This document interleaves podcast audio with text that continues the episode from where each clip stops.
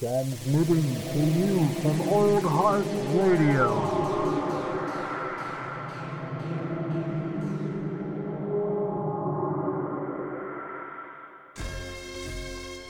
Prepare to have your bones chilled and your hairs raised. It's the Whack Arnold's Brothers podcast. Oh my. It's that time. Yes, sir. Fresh in fresh in the day. I was less I was listening back to the uh to the Rocktober Blood episode. is is an awful movie. One of the one of the worst movies we've talked about. Oh. Uh, but I was I was in tears, and I don't know why I thought it was so funny because uh, you know you you just get accustomed to hearing that noise on the radio so much. But when we were talking about the uh, uh, one of the scenes in the movie, and you played the wah, wah, Oh, wah. I was I was just in stitches. It's fucking it's it's it's a classic sound clip for It a is. reason. It it, It is. like it holds up. Uh yeah, that my god, dude, that movie was gnarly. Um you know, I guess you know, jumping jumping into it. This this is the 50th episode. Yeah, holy of shit. the Whack Arnold's brothers. We've we've plowed through 50 movies. We've been keeping up, and Well, it- not not 50 movies, but fair, fair. because yeah. there are the uh, you know the yeah, yeah. I guess we haven't watched 50. probably about like 42 movies. yeah, that's fair. Uh, but you know, it's it's it- it's become like you know a ritual every week. You Mhm. know, to like to to find a pick, to watch this pick, and then to talk shit about this pick. and and it's you know it's it's genuinely like I'm sup- I'm surprised that we've reached 50 so fast. You know and I mean? Right. It- we've been recording for almost a year now. yeah, for about Mm. Excuse me, about four more days it'll be a year. That was the yeah. Um, the the uh the uh the dentist was the first episode. the dentist. Oh man. And I remember uh yeah, when like I, I remember the the the the day this idea popped into my head and the day I needed I knew I needed to like try and get you on board and you know, I I just think it's like it's such a I don't know, it's it's it's it's such a like fun thing to do with your friends where you, like I think kind of building in something like this and Totally. uh, you know i i'm just you know i'm a, like i'm grateful for every fucking episode and so it's kind of fun to be able to look back on 50 episodes already like, right. you know me and me and lucas on matinee edition we we hit triple digits recently Damn. which is the Yeah. The the second old heart radio podcast to do that the first uh co- coffee and contemplation i'm at 134 Holy shit. Okay. um, which is I got. I'm going to shout it out right now. I have a new coffee and contemplation posting this week, So when was the last time you did one? it's been almost like fuck, dude, four or five months, six months maybe. yeah. It's it's tough, man. It's tough to squeeze that one in, but you know, uh, so so getting to 50 so so quick with this one is just it it it blows my mind, but it also like shows me that like you know there's there's momentum behind it, which is super fun and super cool. And so, you know, thinking about like some of the Remember of the pilot? things- Remember the pilot episode?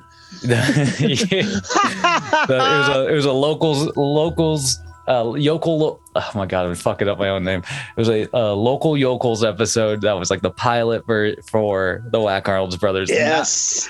That was i mean that was another like the movie that we picked was like a you know the prophets game Right. was like it's like it's it's a classic between you and i you know what i mean Like, exactly. Which so is this episode 50, you know what I mean? yeah exactly and so it was like it was like it, it seemed like a perfect movie to start out with i think one of the fun things about that episode is that we realized what that movie was like along the way and we were just like you know Right. though like it though it's like comedic as hell for us we are just like this movie is just like it's so it's a weird it's a weird beast and it is. and that's that's been the fun for almost every episode you know like we have some like really great reflective episodes but the backbone of this podcast is is the monster of the week kind of kind of Right. theme right and like oh my god, just thinking of some like some like high and low points uh, so far. Like I I gotta put like.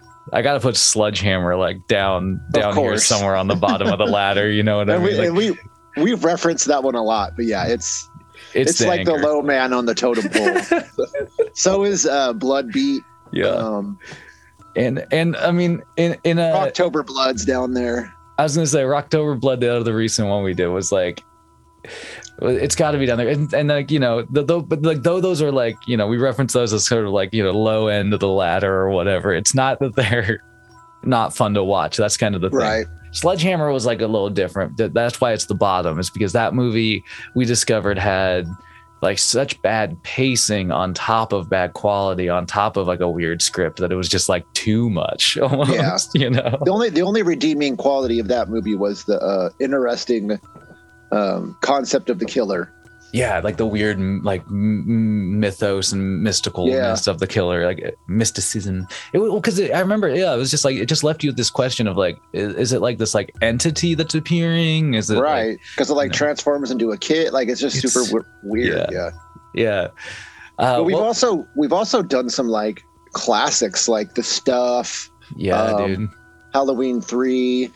Uh, you know what I mean? halloween 3 uh has maybe been i have to maybe put that as one of as one of my tops right now because like favorite episodes because it, it to me helped me like rediscover and reappreciate Mm. something that i had like cast aside you know what i mean Okay. um and and that on top of the fact that like you know just being able to like really enjoy that movie again was just a high note uh the, uh, you mentioned the stuff too though dude like that I think that was episode three. yeah you can't not watch that movie and enjoy it you know and so that was a fun one to fucking riff on what, Right. what what's been like uh, one of your favorites that we've done Um, for some reason, like, I wish, fuck, man, like in the moment right now, I'm just having like, uh, hazy like brain syndrome where I can't.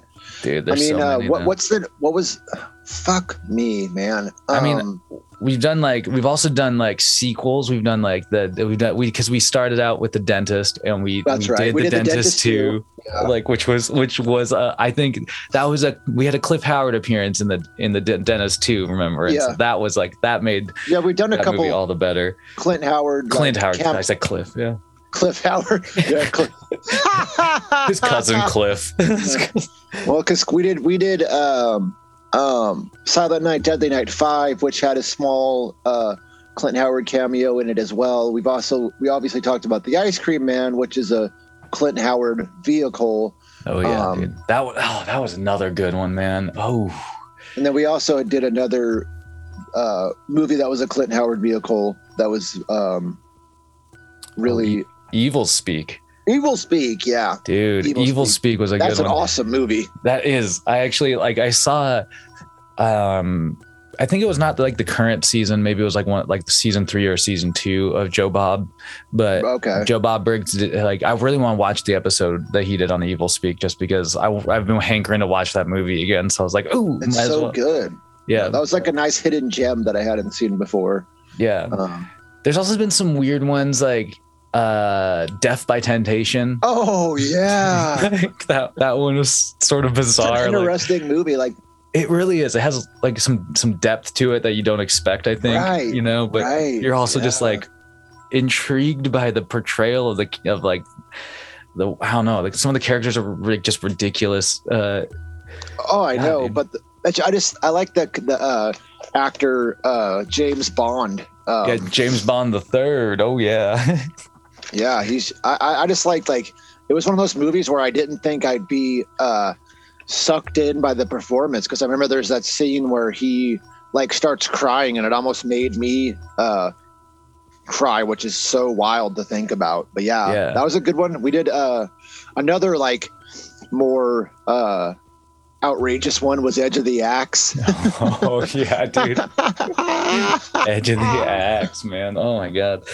Yeah, that that one starts out with that a classic uh, guy on motorcycle zipping around, and then just takes Right. you on a ride from there. then we you know we did uh, some classics like Pieces. You know what I mean? Like that's an iconic uh, yeah. genre movie. We uh, we covered Chud.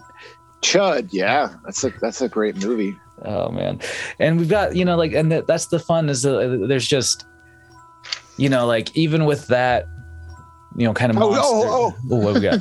We're, no, we're, you know, say what you were gonna say, and then I'll.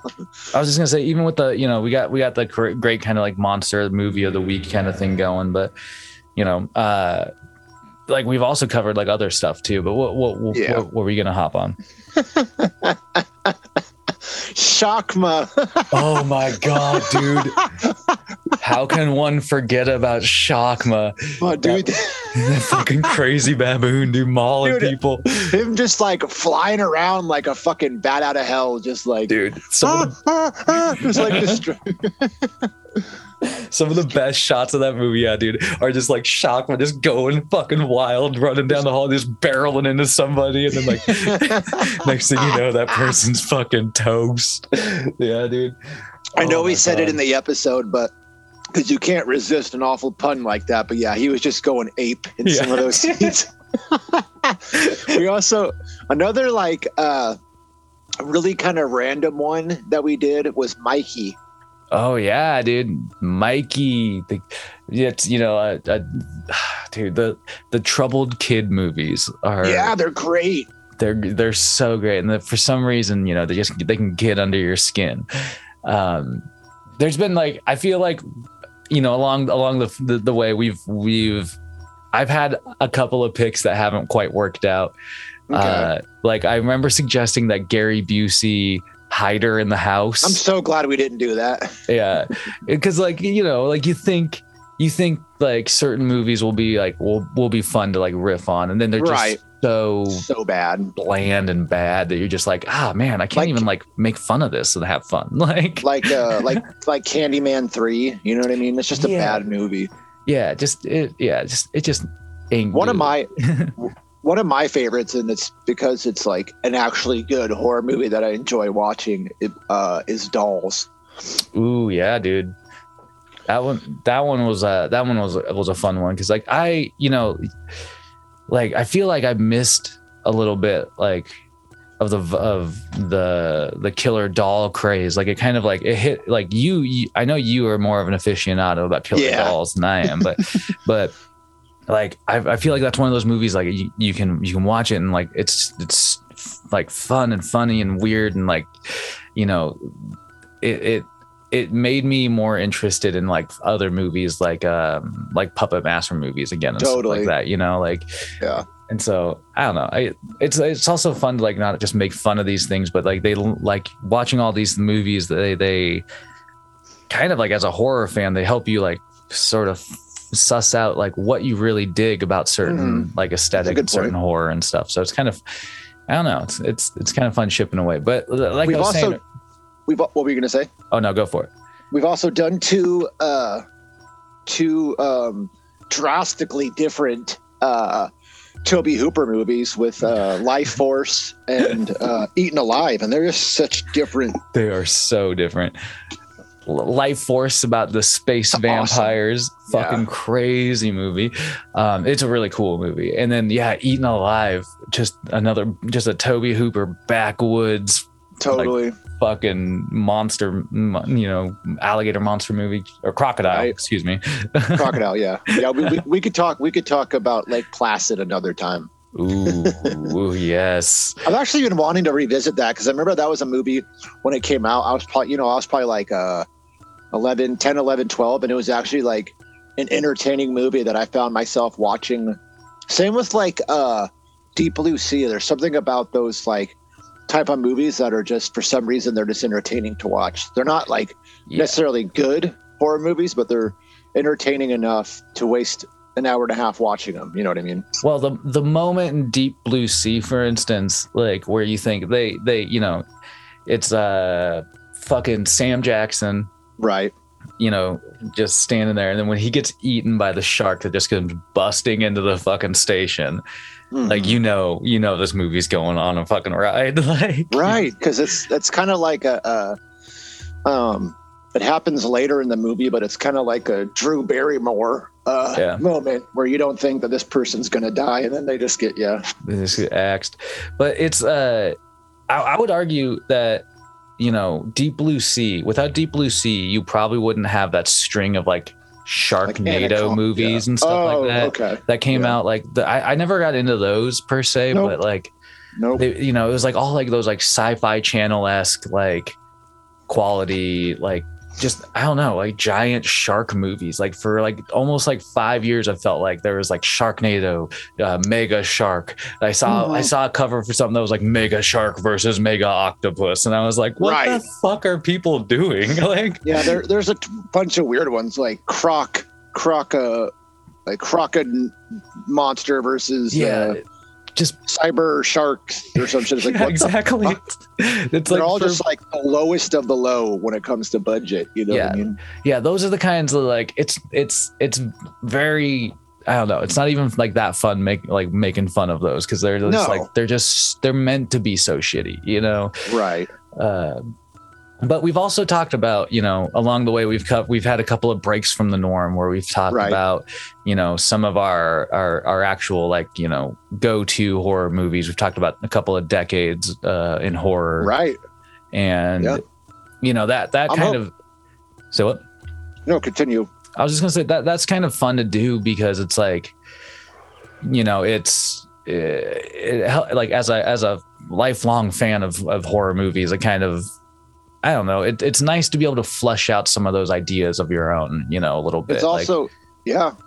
It's it's also nice to go through and like remember some of those movies that you haven't seen in a long time or maybe pick out a couple that you've always wanted to see but never got around to you know what i mean yeah, it's exactly. just a nice reminder of like like especially when we did the 80s one it was like how much stuff how, how many how many things came out in the 80s is just fucking mind boggling you know what i mean? yeah, that was like particularly that was that was one of the like the kind of great reminders and discoveries doing like doing that uh those episodes because it was like there you just you forget or you or or or you know take for granted sometimes like how much happened in particular like in that Mhm. decade. You know 70s was really influential in a lot of ways but 80s right. you know was like oh man like it just blew up. And totally. and yeah you know oh i feel like it, you know eventually we'll get to the 90s Mhm, um Mhm. you know because because it's it's another like just juicy decade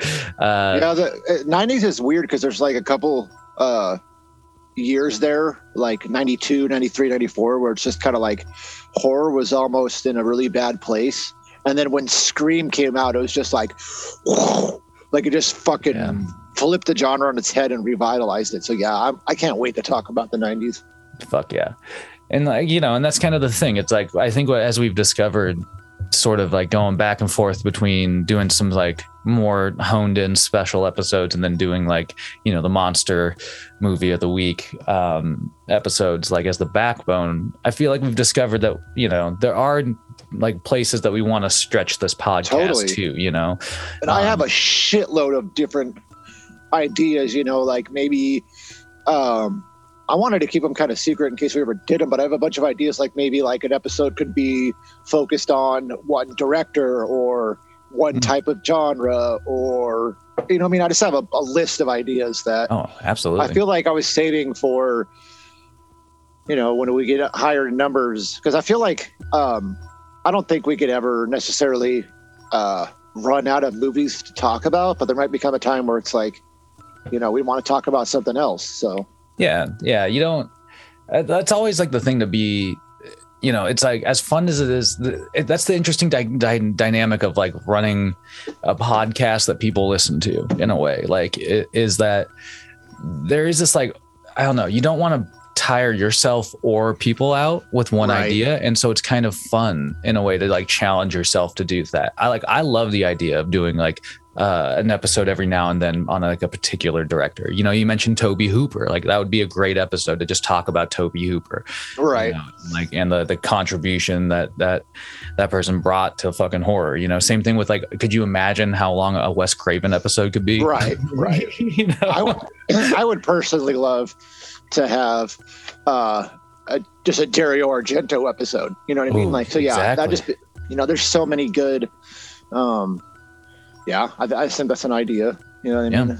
and so and that's what i mean where it's like I, I feel like you know kind of in the in the future here you know you know listeners corn dogs will start finding like that we are stretch we are going to start trying to stretch and do like you Right. know, slightly slightly different things and that's that you know that that that's always fun it's uh, you There's know, to try and try Yeah. something new i suppose There's also a couple movies that uh, I feel like um, there's one of them I, that we, me and you have talked about that I wanted to do like a two part episode because it's so um, there's so much shit that happens in this, and then there's another movie that um, I feel like when we talked about doing this was a perfect movie for this podcast, and we just haven't talked about it yet. So, you know, maybe saving that for like another uh, milestone episode. You know what I mean? But I, but Mhm. like I said, I don't, I don't think we'll ever uh, have um, a lack of of movies to watch. And speaking of movies to watch, I watched this uh, brutal, brutal movie uh, on Shudder last night uh, called The Sadness. oh dude i um, saw it on there what is it dude. worth it It it is not for the faint of heart, bro. There is some gruesome. It, I loved it. I thought it was awesome. There's a, Yeah. there's one scene in particular that I didn't that I thought was a little uh, tasteless and that I could have gone without. But it's a it's a blood filled gore fest with some awesome uh, awesome scenes of savagery. Uh, so I'd rec- I, I would I would highly recommend it. Fuck yeah, dude. Okay, game on. Yeah, I, I always love when something like like some fresh pops up on there, and it's like, ooh, Yeah. is that gonna be good? Is that gonna? be I'm also I think tonight I'm gonna watch um uh the style I believe it's called The Stylist and it's actually uh there was like a horror anthology uh movie that came out a couple years ago.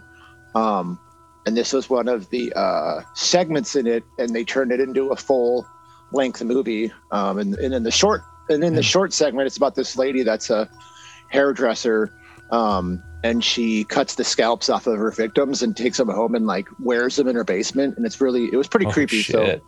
I'm hoping that the full length uh, is warranted you know what i mean yeah, for real. it's the same actress which is pretty interesting That's cool. Yeah. Um, I haven't seen like I, I'm. I'm also intrigued by. I think it's on Peacock right now. It's like the new f- version, uh, the new of Firestarter. Ha- have you seen like like much of that? Like, do you do you think it looks it looks in, intriguing? Um, I think that uh, I think I really like uh, I forget her last name, but the uh, uh, Kira uh, I forget her last name, but the the girl actress Mhm. I really like her. I think that uh, I was really kind of thrown a curveball with the Zac Efron casting. I'm not saying that's a bad thing. It's just you know when you think of Zac, I feel like he just got he's just like typecasted where you think about Zac Efron, you think about like uh, like a romantic comedy. You know what I mean? Yeah, But, you- uh, you, think yeah, or High School Musical still. I, I, I, I'm obviously going to watch it just because of the fact uh, that it is a Stephen King work. Mhm. Um, so I don't. I mean, I just feel like the original uh, with Drew Barrymore is is uh, is a- is a pretty good movie, but I feel like it. Um, there's just some things about it where it didn't live up to its like full potential. okay. So I, I don't know. I'm gonna watch it. I don't really I don't really have like an expectation set, so I don't think it'd be something where I'd go in and watch it and be like let down. You know what I mean? Fair So, enough. Yeah, you're not like it's not like super hyped, so it's just sort of like it could be good, could be bad. There's also like uh, I went and saw the the Northman last weekend. Uh, Oh, Robert shit. Eggers new movie. How was that? Cinder. It was really good because it's more of like a. Um, it's not necessarily like a horror movie. It has like some horror elements in it, but it was really good. And then Nice. uh, next weekend, um, I'm gonna go see Alex Garland's uh, new movie Men, which looks really Oh, interesting. Yeah, yeah. I've been seeing trailers for that now. Like Yeah, it's been popping up. Damn, dude. Uh, yeah, that's that's interesting. I I saw um, what was it on H HBO's thing? They have M Night Shyamalan's most recent movie, Old. I still want to see that. I haven't seen that yet. I'm always so like I hate to say it because like everybody says it, but I'm I'm so reticent to like watch a Shyamalan movie like a lot of times these days because you know there's been such hits and such misses with him. But, Totally. like, but but that being said, like I've been terrified by some of the Shyamalan's movies in the past. you know? 100%. and and so I'm kind of intrigued by that. You know, I remember seeing the trailer for Old, like you know, when it was coming out, and it looked like a cool concept. Like, Yeah, it's totally it's totally like and I've read like the Wikipedia about everything that happens and it's totally like a Shyamalan movie, but I still want to see it yeah, for sure. because I think that uh, he still has some good ideas. Um, Yeah, and you know, I he does have some lows, but I re- I really liked uh, I really liked um, uh, the vi- the uh, oh, fuck, the Village. no, not the Village, but it was one of his more recent movies, The Visit. Okay. Uh, oh, you know that was a decent movie and then also um not i haven't seen glass yet but it was the one before glass with uh um what did he do right before Glass? what's what's the Uh, guy's name that uh that plays um I'm, like i James said McAvoy. yeah thank you i'm just having a hazy No, you're good. today, You're good. or james Well, oh yeah, McAvoy. Split or whatever, split right? split split, yeah that's That a solid movie- movie that movie is solid. Like, like not just like the pacing and and, and the overall movie, but it, McAvoy's performance in that movie was fucking crazy. that movie also kind of put uh anya taylor joy on the map because she's like Mhm. been in a bunch of really good shit you know what i mean Yeah, that's true. Um, I mean, yeah, like I remember, uh, I remember being like, like I remember seeing Signs when it came out. You know, Signs doesn't really like it holds up somewhat still, but uh, like like alien invasions and all that shit has always been like one of those things like it gets me and so like i remember when i saw that in the theater and then like leaving the theater and it was like dark out still like you know like i was like I- it was just like it set me in this like Mhm. terrified fucking place you know um so yeah. Yeah. i mean Shyamalan's like one of those i, I feel like overall he'll go down as like a as having like a, a good body of work overall but like Totally. you know there's been some misses but Yeah. you know not that i don't know it'll be it'll be interesting to to sort of like we've been talking about just to sort of see what's coming not only for for horror in general but for us as well Right. so i think people you know I think it's kind of fun that people are latching on. I was telling you about somebody who tag, who reached out uh, Right. today, and you know, and was like ha- hailing hailing the their love of of everything we're doing over here. And so, I don't know, it kind of keeps fueling us. But I really, we got we we got to start leaning uh, towards the Right. this, this movie we're talking. we got set aside for this week because for episode 50 and we've been like s- like simmering on it it's been you know Yeah. like we've been waiting and waiting and you know we just had to do pinocchio's revenge for something Right. We, special ha- we just had to do it. oh yeah we had to do oh man. Hello, ladies. we hadn't done it yet, so we just we had, had to do it oh man and you know this is this is a, just such a fucking redonkulous oh my god, redonkulous movie dude! It is so much worse than I remember. Like yeah just the bad dialogue, the bad acting, the bad like uh, accident scenes. There's unnecessary filler. There's just really, really, really low and uh, frankly uh, uninteresting body count. Um,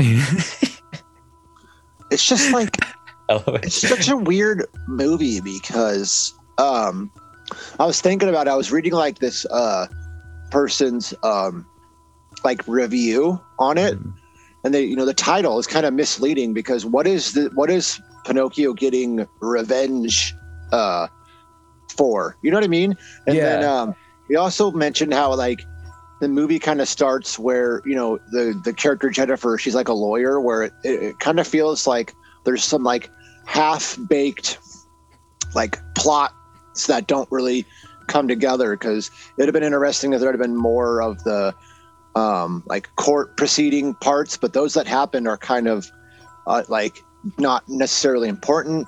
I don't know it's just there's i feel like they just try to cram too many different ideas into this movie. Uh because even when it comes to the end you you you already kind of know like what's gonna happen and you know that the the girl is the killer because they like heavily imply it with the backstory of Vincent Gatto and his son. You know what I mean? So it's just like I feel like Yeah. I don't know. And the the director, um, Kevin S. Tenney, like he's done some good stuff before. He uh directed the original Night of the Demons, which is one of my favorite like uh oh dang. guilty pleasure, like interesting plot uh movies. Yeah. Um you know what I mean? So it's just like yeah. a, a lot of it seems like a lot of dir- a lot of directors like just get to this point like later in their career where maybe they just have this like bombastic idea for a movie and it just doesn't pan out because this, this movie just strikes me as uh like a made for TV movie. You know what I mean? Yeah. Well, and and from it, it was a direct to video, Yeah, and so which it's like, sense. yeah, it's like one of those. It it shows like it. There's Totally. there's there's there wouldn't have been much of an. I think people would have maybe gone out to see it like initially thinking that it was going to be something that it wasn't. But I feel like hype would have died really fast for this movie in the theater. Well, yeah, yeah. It's just it's just uh interesting because um I feel like the killer doll like there's been so many um great uh entries like TV and movie wise in the killer uh doll. Um and I feel like it goes through waves where that'll be uh, like a popular motive or theme and it'll be like a bunch of movies or uh, about that. And then it'll kind of quiet down then it'll happen again. Where like in the last couple of, of years there's been you know cult of chucky curse of chucky the annabelle. Um there's been uh, puppet master spin-off so it's like i feel like that's kind of a trend that comes and goes in waves. That's and interesting. That's a good point. if pinocchio's revenge was trying to like maybe uh revitalize that around that because this came out in 96 and like shortly I, i'm i don't i'm not getting the year right but it was like chucky 3 had come out and that was like a really uh like a lackluster movie and it was a couple years later when they like kind of not rebooted the franchise but like uh, went in a different direction with uh with um bride of chucky or uh bride of chucky um which is an amazing uh movie. You know what i mean? Yeah, oh, that's a good point. but there's a lot of um, i wanted to just take a little another detour before we start and talk about um, before we talk about a shitty uh, killer doll talk about some other um, movies or tv shows with dolls in them for good or for bad you know because we Mm. going as far back to um, the twilight zone like one of the more one of my favorite episodes um, called the living doll is about this creepy talking tina doll um, you know what i mean that Yeah. um, terrorizes this family when this little girl gets it as a uh, i believe it's like a birthday or a christmas gift but you know we all, there's been an x-files episode um, about a doll that's really exciting there's also been uh, movies that were about a different thing but had a killer like obviously poltergeist with the clown Yeah. um, Saw with Billy the Puppet, um, Trilogy of Terror with this with the Zuni fetish doll. Uh, oh yeah, the trilogy of terror. it's classic. And then Yeah. another one, one of the most like um, not talked about movies is, is Magic uh, with Anthony Hopkins, where Oh. he's a ventriloquist. It's fucking awesome movie, but it, I feel like it just kind of doesn't get mentioned, or it's like a forgotten um, movie because Yeah, I'm not of- familiar with that. I, I highly recommend it. It's probably like eight or ten years ago. I was working uh, at this donut shop before I got into my like uh, the um like a couple years before I got into or like a year or two before I got into my addiction really bad, and the donut shop owner um like turned me on to like a really a lot of good stuff like like uh like I would tell him some of the music I like and he got me into more like blues and jazz. But anyway, I was talking about Nice. horror one day and he's like, "Oh, have you seen Magic?" And I'm like, "What's Magic?" and uh but yeah anyway and then obviously like more recent times we have annabelle um the boy and the boy 2 the first the i liked the boy the first one um it was a really cool uh like killer doll center movie with a really good like shock uh ending sort of going on yeah. um, we have uh, Dead Silence, which is directed by James Wan, who is one of my more recent favorite horror directors. You know, Insidious, uh, The Conjuring, uh, Malignant. But I feel like Dead Silence is such a creepy movie and had such a good idea, but they just it just didn't um, connect for some reason. Hmm. Yeah, Because there's some creepy ass fucking dolls in that movie. Dude. And we obviously have uh, dolls, um, Puppet Master, Demonic Toys. Uh, um, Yeah. Dolly Dearest is another one that I think would make a really good episode. Okay. It's about a- yeah, yeah. It's a it's a it's a really really weird movie, and there's this hilarious line where uh, so in the in the um, Twilight Zone episode that I mentioned, the uh, the talking Tina always says, or maybe it was I might be getting this mixed up. It's either the the uh, the Twilight Zone or the X Files episode, but the doll will go, "I want to play," and in the uh, the Dolly Dearest, it kind of has a line similar like that, similar like that. And there's this hilarious scene where the uh, the brother there's in the movie there's this family and the little girl gets this doll like i don't want to have lean too heavy into the plot but the little girl gets the doll um and there's this scene where the brother is like confronting the doll with the shotgun and the and the, the brother goes play with this bitch. And like shoots the doll with the shotgun. And then uh i i apologize for um, taking up the last like five minutes but we Oh, obviously you're good. can't talk about um, Killer Dolls without the Child's Play franchise, which is one of my most endearing and one of my favorite franchises of all time. Um, and I'm Chucky- super Chuck- stoked. the the the Child's Play franchise, like, is the if you ask me, it's the standard. Like Mhm. for for you know like slasher doll movies. totally. but you know it it doesn't it it like leans away from like demonic possession stuff like that even though chucky is a like a possessed doll uh but oh my god dude like yeah i'm with you like i i like those are those are just like they're fun movies chucky's Mhm. like a menace but he's also like as he gets on he's more and more of an asshole as well as being a menace Totally. you know um you know, and I think it was because of your your recommendation. I I, I finally started checking out that Chuck the Chucky TV Awesome. series. Yeah. it's so it's so fucking great, dude. And it's like, yeah. and it's right in line with, you know, the the the the character of you know that you- Yeah. you're wanting, and so it didn't they didn't lighten it up that much for. It's so crazy because it's it's a continuation um, of what they recently did with Cult and Curse of Chucky. Mhm. It brings in the legacy characters from the original trilogy and from Bride of Chucky, uh, and then it establishes these new characters. I can't fucking wait for season two to see where they go with it. That's what I'm saying, man. It's it, it should be held up again as like this, you know, uh example of what they could do. Like like if a horror series, like I never I never got into it, but I remember they tried to make like a Scream TV series. It was all right. Okay. Um, but it's like it's like stuff like that, like you know, a property like Chucky here and what they've done with that season and including all that lore and stuff Mhm. they've built up Mhm. like they did it so well that it's like Mhm. there are tons of horror properties that you could do that to could you imagine Uh-huh. like i mean though hellraiser is like a really graphic like you know series of movies you could do a week like a weekly episode Yeah. of of like in, in that universe you know but you They're- can also establish yeah. characters and I don't know it's ah, They're about to reboot. They're about to reboot uh, uh, Hellraiser, um, and I That's hope that it's good. because that those like like Hellraiser was a classic.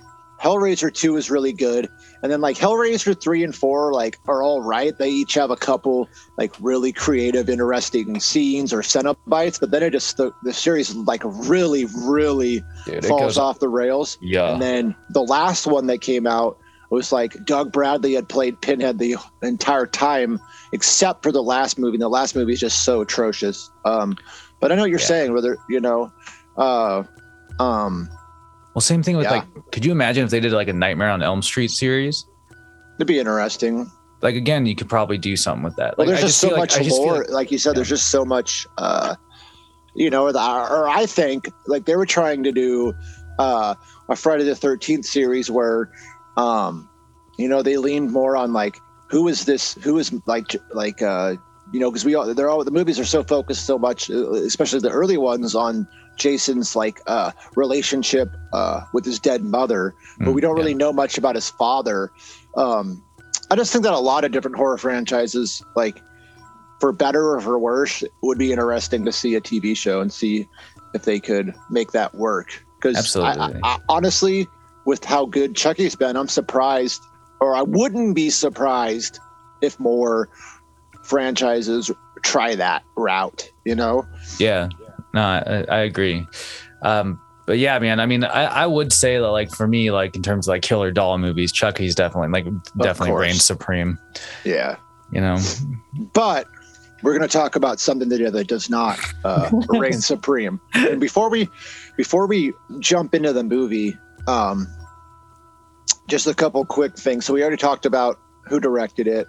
Um, uh, the lady that plays Jennifer, um, the mom, her name's Rosalind Allen. She was like in a bunch of uh, like 80s TV, like episodes of TV shows like TJ Hooker, uh, Knight Rider, um, and Matlock, but she was also in Children of the Corn 2 and Ticks, which I'm surprised we haven't talked about Ticks because that's an awesome movie with some great creature effects, and it has Cliff. I mean, uh, Clint. How- I, I meant to say that, but it has Cl- it has Clint Howard in it. Dude, we should do ticks, man. Fuck, It's a great movie. And then, uh, we have um, the girl that plays Zoe, and it had been so long since I watched this movie. Um, but there's sometimes in movies where a kid actor uh, can come across just as really, really, really fucking annoying, and you just want to smack the shit out of him. And that's how she plays this role. Like her character is so annoying, but she went on to be uh, uh, um, a singer and a songwriter. And I've never listened to her music, but her but her uh, stage Oh, name is Matisse. I, I just looked. I'm just looking at that page. Like, yeah, Matisse. Never listened to him. The fuck And then uh, Yeah. we have uh, uh, the character of Barry, uh, Ron Canada. You might not really recognize the name. Or, you or- or- recognize that face? yeah, man. when you see the face, you're like, "Oh, I've seen that motherfucker somewhere." Hold up, I've seen you before. Yeah, One dude. more thing. What Where's it? Where, what's he? What else has that cat been in? Like He's just been off in a top. bunch of shit. He's been in like uh, Oh my god, dude, his filmography is so large. Yeah, because he has so many just like little bit roles in movies. You know what I mean? Yeah. That's wild. Yeah, I, I that's, that's not even worth put, like trying to pull out. He's been in so many different things.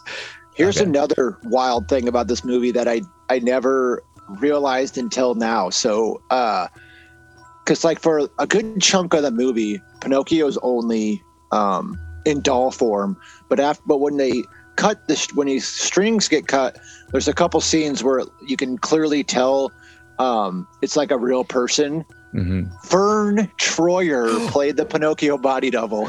Oh no way!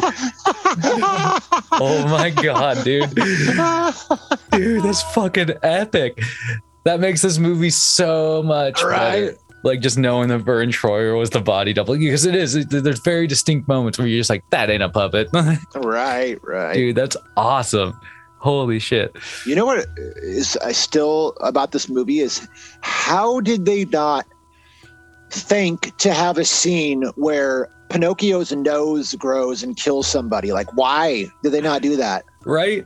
Like, Like it literally writes itself. exactly. Just like right through somebody's eye or something. You know what I mean? Yeah, why Like, did they not do that? but. so, oh, do you do you remember how we stumbled upon this movie? Um, vaguely, very vaguely. Uh, I wish it's like I don't, you know, obviously I remember like uh the Prophets game and like other stuff that we, but I don't re- remember. I mean, how I remember, I remember watching it in Spokane once. Okay, But that might have we been had- it. I think we had, I, can't remember if we had watched it previously before that or not, but I But know yeah, 'cause that. it- that's right. Because I was like, what? Right when, uh, when, um, like Netflix was becoming a streaming thing, and we watched it on Netflix. yeah, Um, dude, that's, that's right. yeah, It's so weird because like we had to just so you guys, the listeners, are aware, we could not find this anywhere. We had to fucking watch Yeah. it on YouTube. yeah, like, dude. There was like there was like an, some random individual uploaded this in like 10 parts on Yeah. youtube Thank you, Codigan C, whoever Yeah. you are. yeah shout outs to you if you're uh, out there still like that it was just so frustrating because i remember very distinctly uh seeing it on fucking like amazon like last year or something like that Okay. you know uh, because like it was one it's always one of those movies that you know you just know is out there so sometimes you're just like i wonder where this is like if it's online Right. and i remember they had it and now it's just completely unavailable anywhere and so it's just i don't know it's like outside of trying to buy the movie and watch it in time this was the best option for sure Right, right. Um, real quick, one more thing before we jump in. I mentioned before we started recording that I had something I wanted to talk about.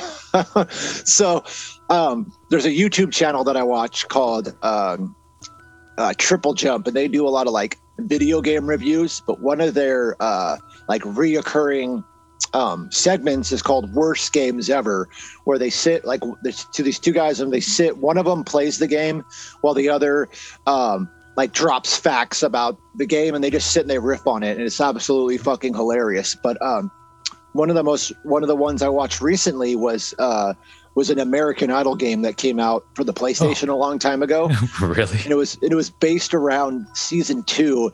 And i remember remember when i had the ruben Studdard cd yeah yeah ruben Studdard.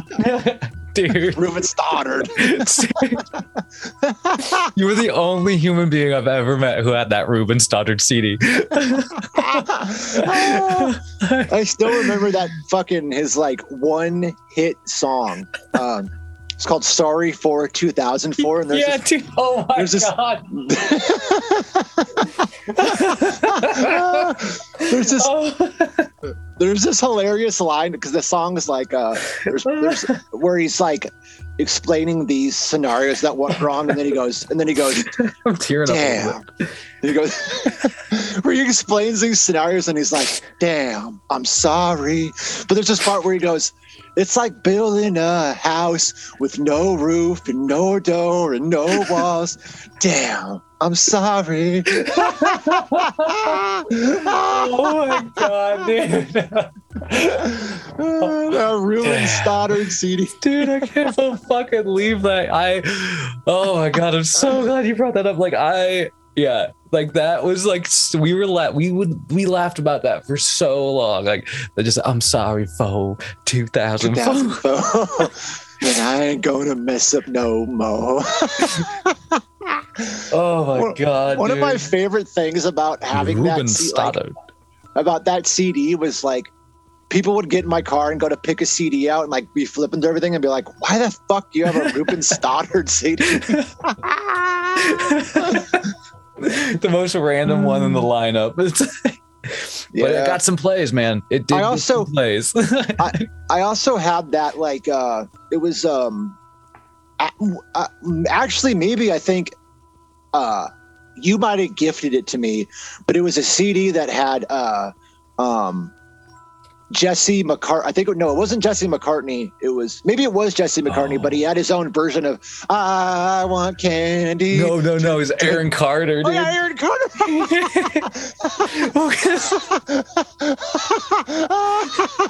It was like it was like this like it was like a kids bop sounding I want candy song basically where he was like Carter, yeah, thirsty as fuck for some other like little teen girl. But yeah, the because best they switched the lyrics. You know what I Yeah. mean?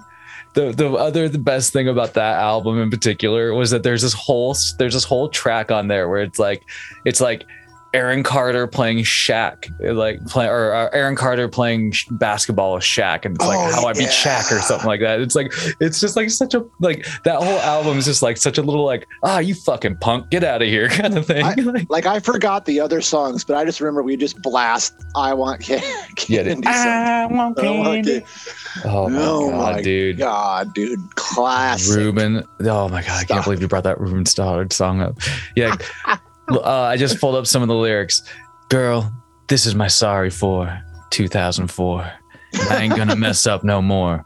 This, This year. year, I like that. That's like so specific. Like that's what I remember. That was one of the things that kept cracking us up. Was like it was like it was that line. It's like I'm not gonna mess up no more. this, this year. year. Yeah. so it's like leaving it open for a sorry for 2005 Five, just in right. case. yeah. Yeah. oh my fucking god, dude. Oh, dude. Yeah. Okay. Yeah. Well, That that's was a good. That was good. Aaron Carter. Yeah. That's oh correct. my god. And you know, speaking of speaking of that garbage, that kind of that gives us a great segue into this hot Totally. garbage because Totally. like we said, we found it on YouTube. So if you want to watch it, you can find it on there also. Yeah. This this movie, Pinocchio's Revenge from 1996, is just Man. it's it's ah, damn. Uh, so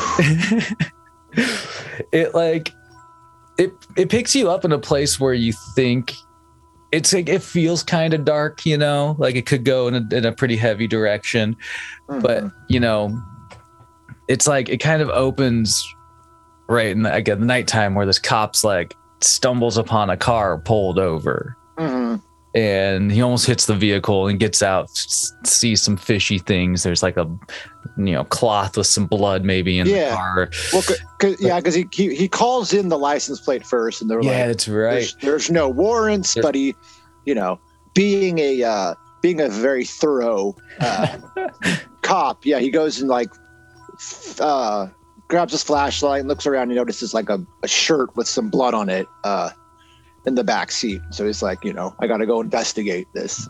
yeah and that, that leads him down the down the By the- pathway where there's what By the way, this uh, it opens with a title card that tells us that we're in Tampa, Florida, and this is five years ago. Yeah. So not like it's important, but uh so you follow but from there you kind of follow this office this this dutiful officer of the law down this the closed road where he discovers a a f- you know a figure digging a hole and like the figure looks menacing it's like raining and thunder and thunder and lightning out this dude's like drenched and he's just shoveling away right? yeah, and yeah. but we I- see we, we yeah we see him like digging the grave uh and he puts um you see there's two different things like r- wrapped in cloth he puts the first one in and then as he's going to put the second one in he lifts the he lifts the cloth up and you see that it's the body of a little child yeah um and he even kisses the forehead before going to uh, put him in and gives him a good night, fill the sweet hole prince. Yeah. Uh, yeah, well, and it's and and so you know you, that that's exactly what I mean. Where it's like it sets up this like stage of like, ooh, dude, is this like a Mhm. child murder? The guy, the cops like you know pulls his gun on the guy and he's like, drop your shovel, and the guy doesn't, and then he has that that great line. Like the cop has this kind of a squeaky voice, so when he yell, when he yells, I said drop the fucking shovel. It's, it's, it's not Yeah. nearly as intimidating as I think No. he'd hoped. no not at all but either way, you know, he does seem to he like the guy does seem to the the man digging the shovel, you know, digging the the grave or whatever does seem to vincent gatto yeah, you find out he's his Vincent Gatto.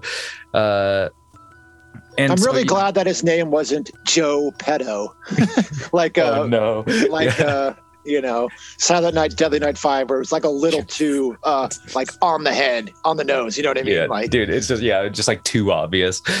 Oh my god, dude. but yeah the guy drops the shovel um yeah yeah and then it kind of cuts to like sort of the next the next day where it's like more officers are standing around the yeah. scene of the of the crime here so to speak and that's when they discover what also was in the grave yeah they're like dig in they see a they um like a hand emerges from the dirt and they think it's another body so they obviously continue to dig and they unearth uh we get the first shot of this partially buried like a wooden pinocchio doll.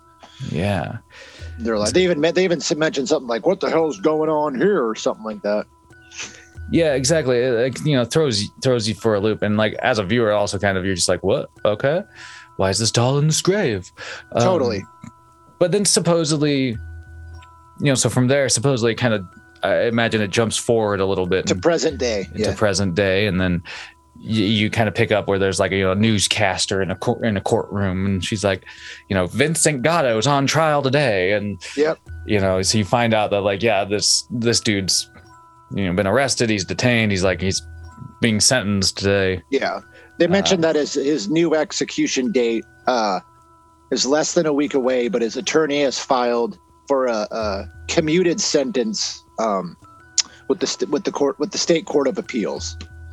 Yeah. She mentions that her his future is being decided now in this very courthouse, and then we get our first like uh, courthouse or like a court proceeding scene. You know what I mean? Like our yeah. where we, we get introduced to uh, Jennifer Garrick, um, who is Vincent Gatto's uh, lawyer. Yeah, and she, I, I, this is something that like does kind of baffle you for the most part in the movie, where it's like this person's very uh, pursuant of like getting him off the hook for death. You know, what I yeah, mean? she thinks he's innocent. yeah. Um, and so like you, you know, like from from from here, you're just like, this is that I don't know. You're just like, I don't know why this person cares that much, but she seems to file like in this whole courtroom scene, she seems to file like another motion you know, Mhm. with the judge to try and to try and stay this or commute the sentence. And Yeah, because she she talks about how uh, she noticed some discrepancies in the uh, in original investigator notes, and she believes that if she was given enough time, she can account for um, Gatto's whereabouts during two of the alleged homicides. yeah, Well, I don't know. and then but then the and then the judge is kind of like well you know he wasn't convicted for those crimes and that he was only charged and convicted for only one murder the murder of his own son yeah, and this is kind of where you find like uh, you know, like that. There's yeah, so like he, like that kid that you saw earlier, that's allegedly probably his son. totally And so, you know, like and then you know, kind of drifting out of the courtroom scene and kind of picks up with Jennifer at, uh, at home, presumably where she is like going through crime scene photos, and totally you know, there's like a classic chalk outlines of bodies and blood splatter on cement Yeah, and 'cause- stuff. You know, we see we see in one of the pictures that it looks like there's it's two dead children Mhm. um, that are in this picture which are the other uh, two deaths that they were talking about um, in the scene just before that uh, where she believes that Vincent Gatto um, didn't kill these two kids so yeah. but then her daughter comes fucking running up you know what I mean um, this is when we get our, our first sight and our first uh, Zoe. And I don't know, dude, like I said, it's just something about, I don't know if it's her voice or, or what, but she is just so annoying. Everything she says is annoying. It just drives me crazy. it's it's just it, it it's a it it it's like a head scratcher. It's like how did this child actor get this role? Right. You know what I mean? Because like yeah, their their acting is just not that great. The, no Macaulay Culkin. That's all I'm gonna say. no. Uh, you know, the gold standard of all child actors. Uh, but yeah, there's like.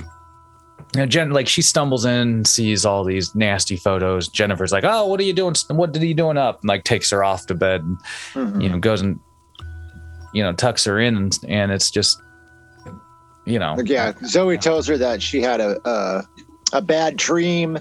Um, and we, we kind of learn here that, uh, uh, you know, Jennifer or, or Jennifer is, uh, divorced from her husband. You know what I mean? She's raising Zoe, but, uh, her, the, um, Zoe's dad is out there because, uh, Zoe mentions that she had a dream, um, about, uh, about, um, her dad and his and her and his new girlfriend and they were both dead. But she has a really like i said she has a really annoying voice. She's like it was about him and her new girlfriend. They were both dead. Like i, I yeah, can't dude.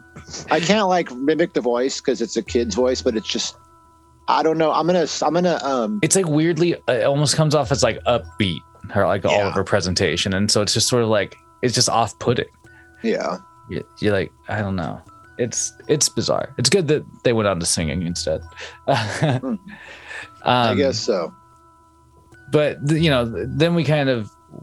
It just seems like maybe like next day or something, and right uh, you you pick back up with Jennifer at the off at her office, and this is where you get your Mhm. first Ron Canada appearance. because yeah she gets she gets to her office and you can see that her chair is uh like turned around um she goes to turn the chair around this is when we see the pinocchio doll from earlier sitting in the chair and it like startles her um and then yeah ron Ca- barry uh Ron Canada walks in um, and explains that it's a part of the evidence request she asked for. Uh, she's like, "Oh, I forgot about that. I asked for that uh, three months ago, and she hopes that it'll help with the appeal." And I'm like, "Like, what? What would this doll have to do with an appeal? You know what I mean? It's Yeah. It's just, it's just the dumbest way of to like introduce this doll into the movie. Yeah, yeah, I agree. It's like you could have done it in a number of different ways, I imagine, but like it just seemed like it was easy writing. You know what I mean? They're like, Yeah, okay, and okay, uh, okay. you know, here, like it's uh, it's needed for evidence. but you get like this great, like kind of closing out that scene. You get this great close up shot of the doll's eyes, Right. and like it's not the only one that you get of the doll's eyes, but this is just bright blue. The doll, the doll itself, like I don't know, it doesn't look menacing. It doesn't. right it doesn't we also barry has this line that's like i don't know if they were trying to like uh throw shade at like the political world or whatever because there's this line where uh where jennifer's talking about how um she's going to ask the judge uh, or she's going to if the judge turns down her appeal that she's going to ask the governor for a stay of execution and barry's like uh, never happened. Not in an election year. So it's like it's just random line where they're like, "What are they trying to like say?" You know what I mean? Yeah. Like not in an election year. Oh, weird. Um yeah, because it's like, yeah, it's like I don't know. I don't know very many There's so politicians many- that like yeah. advocate like ride on the on the platform of like I'm gonna fucking kill this guy. Right.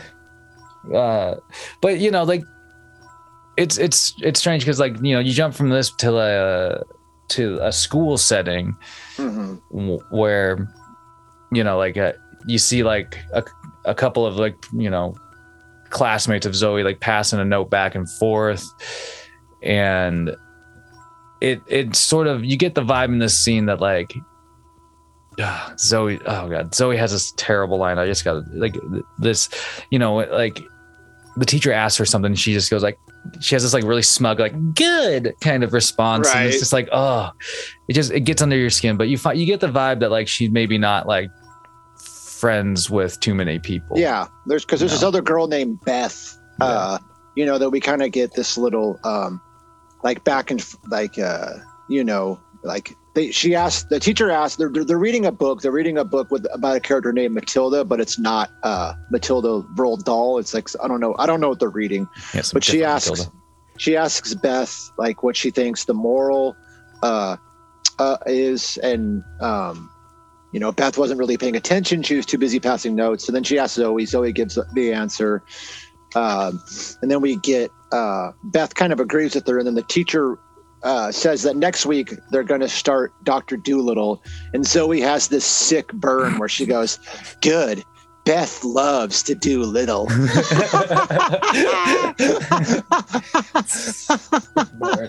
Dude, she does it. Gets her, gets zings her really, really quick. Ridiculous. So oh man, and uh, yeah. So so it's it, it is strange. It just builds up, you know, this like weird animosity between some of the Yeah. classmates and. And then, and then, so kind of, you, you know, you end up picking them back up with Jennifer, who's Mhm, at the jail at uh, visiting Vincent Gatto. mhm. and you know she's like explaining that she's trying to get the you know the his his sentence commuted or whatever and he, he's just like why i want you know like why would Yeah. you let me die basically you know like Yeah, even goes as far as to you know t- tell her that he killed his son, and that even if he was free, like his life would be uh, meaningless. She asks, uh, and um, yeah, he also mentions, you know, why would you want to extend my uh, stay in this hellhole? But she, and then she goes and, t- and goes on to talk about how she knows that he didn't um, commit those other murders, and that the real killer's out there. Uh, you know what I mean? yeah um, and uh, you know he uh, like smacks the glass to try to you know scare her but she's not um, put off by it and then she asks him why did you bury him with a puppet you know what i mean yeah and it's funny when he smacks the glass, you can hear like a guard in the background, like off the glass. but yeah, it's like a it's a it, it's like a really dramatic back and forth between those two, like in this Mhm. scene, and yeah, like you you can just tell like you know this dude's hiding something, man. Like right. you know when he Yeah. when you know and he hangs up the phone just to and like dismisses himself. Basically, he's just like.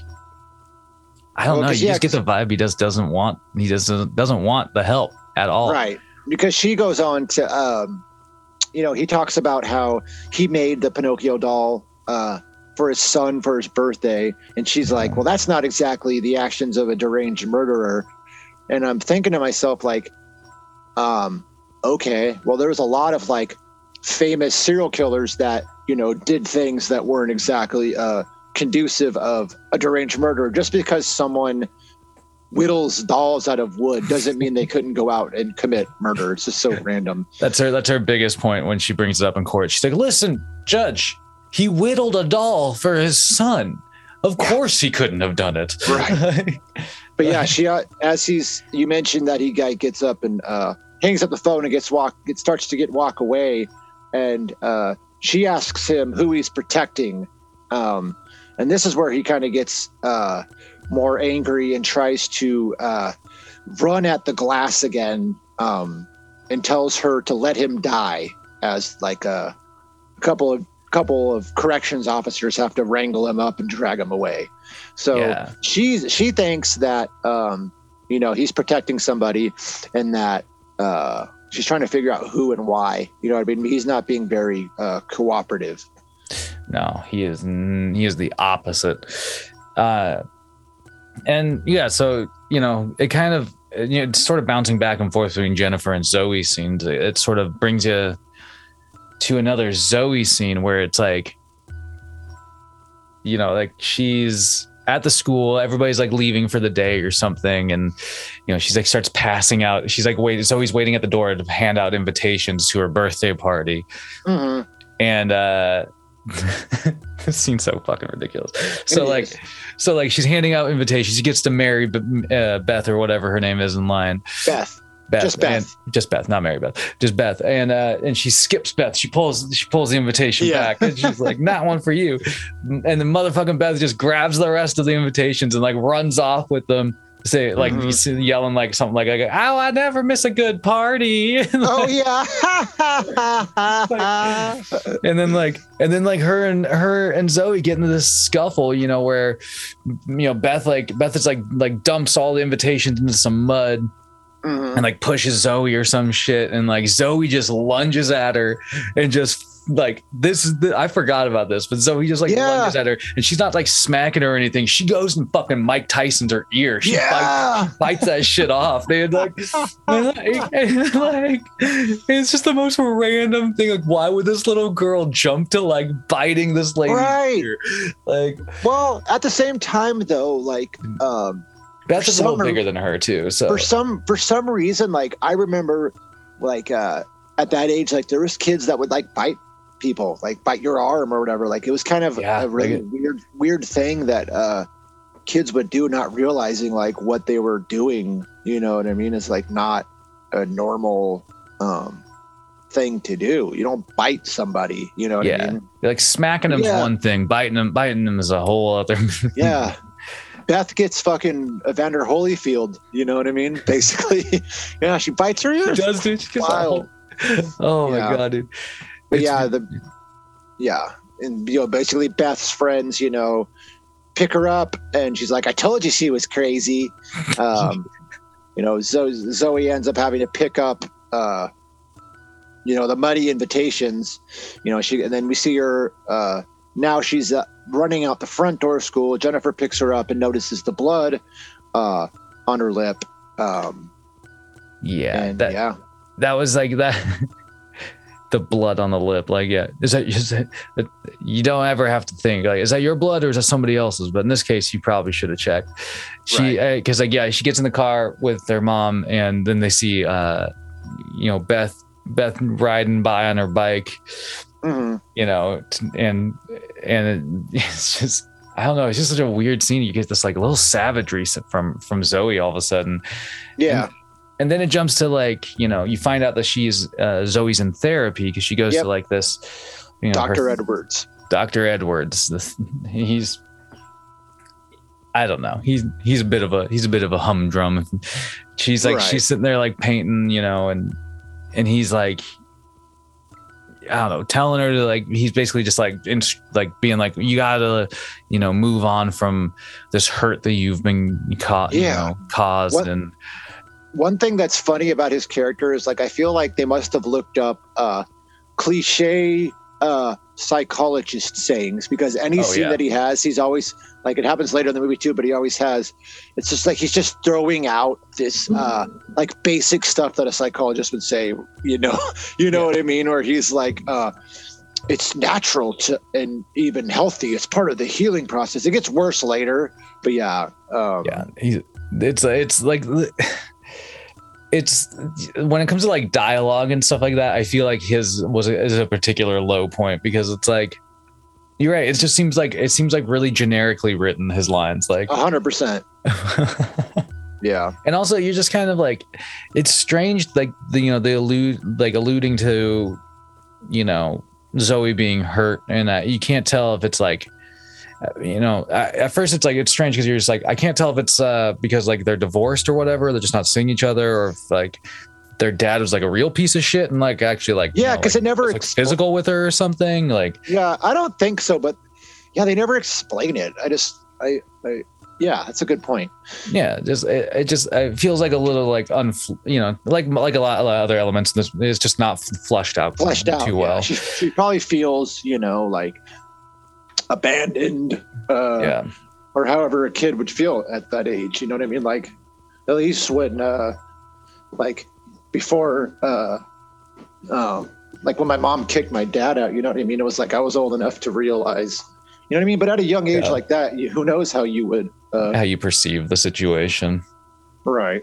yeah yeah it's it's true um well it, you know after the after the the substandard therapy session Mhm. you find that uh you know zoe and jennifer and then uh sophia, Sophia. the uh like basically like i don't know uh babysitter She- she's like a live-in uh she's like a live-in maid essentially Yeah, okay.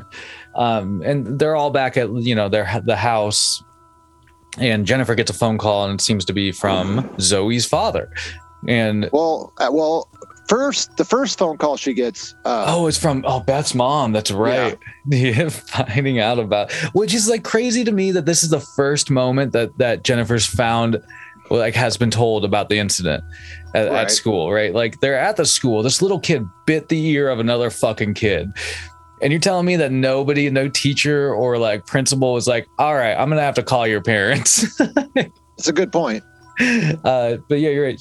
She gets she gets uh, the phone call from Beth's mom and finds out about the whole incident, and that's when she like starts questioning uh, Zoe about it and kind of decides So- to sort of yeah he has a.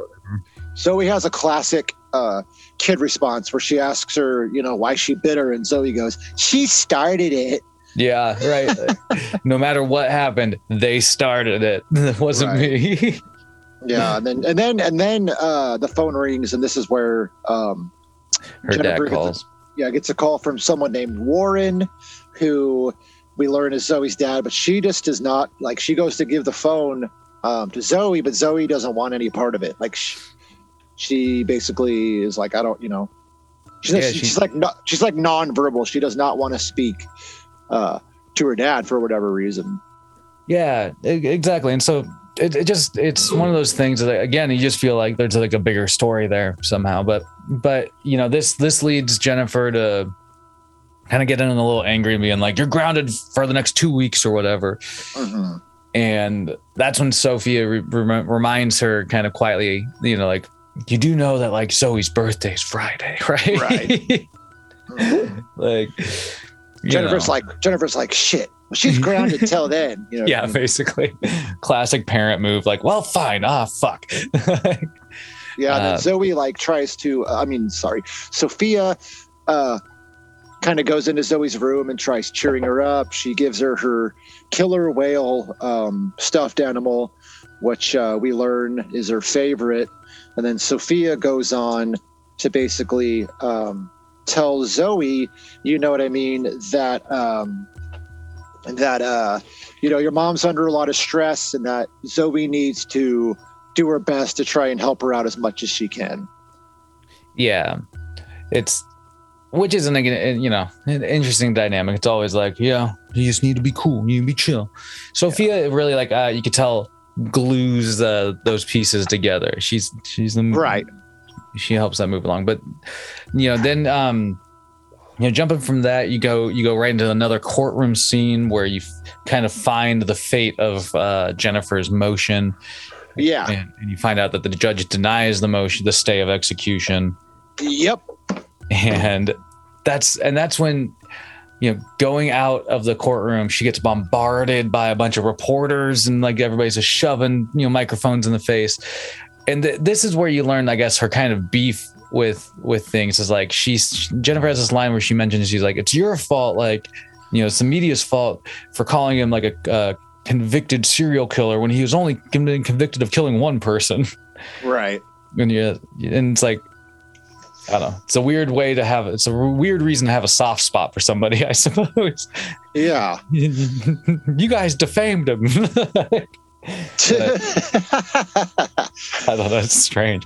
But then you know you kind of go into this Green Mile esque scene where they're they're they're it, it's uh, at the prison, and you know some guards are walking a now uh, freshly bald shaved Vincent Gatto to Mhm. his to the electric chair Which is very barbaric. dude the like the what that, that- i was gonna say man like not that much in this movie gets you but like this scene maybe got me the most out of things because like just because like the idea of the electric chair and you know like having heard and read stories about you know how some people have had had with back in the day would have multiple like passes basically like wouldn't take the first time and so they Yeah. zap them again and stuff you know like seeing somebody like get zapped and like convulse in this chair no matter what like what was just kind of unsettling even in this scene Yeah, because like, correct me if I'm wrong, but is is Texas uh, still the only state that does the electric chair? i don't know at the moment like gonna look that up but Should look that up. uh but either way it's like you know in this scene like they, they do the they do a fair bit of like work you know they they like they, they put the mask on him clearly they've like shaved him to make like they do in real life like Yeah, i don't know it's just it just kind of doesn't sit well yeah. And Jennifer's there. Obviously, she's one of the people. Um, one of the people that's there to witness. uh, Oh, just real quick. So in the U.S., the only then as of 2021, the states that allow the electric chair as an execution are Alabama, Florida, South Carolina, Kentucky, and Tennessee. oh, that's- wow. Okay. Don't get fucked. Don't go killing people in those states. Yeah. Don't go to the. Uh, wow. Yeah. it's wild that there's multiple states that still fucking do that. Yeah. I, I thought it was.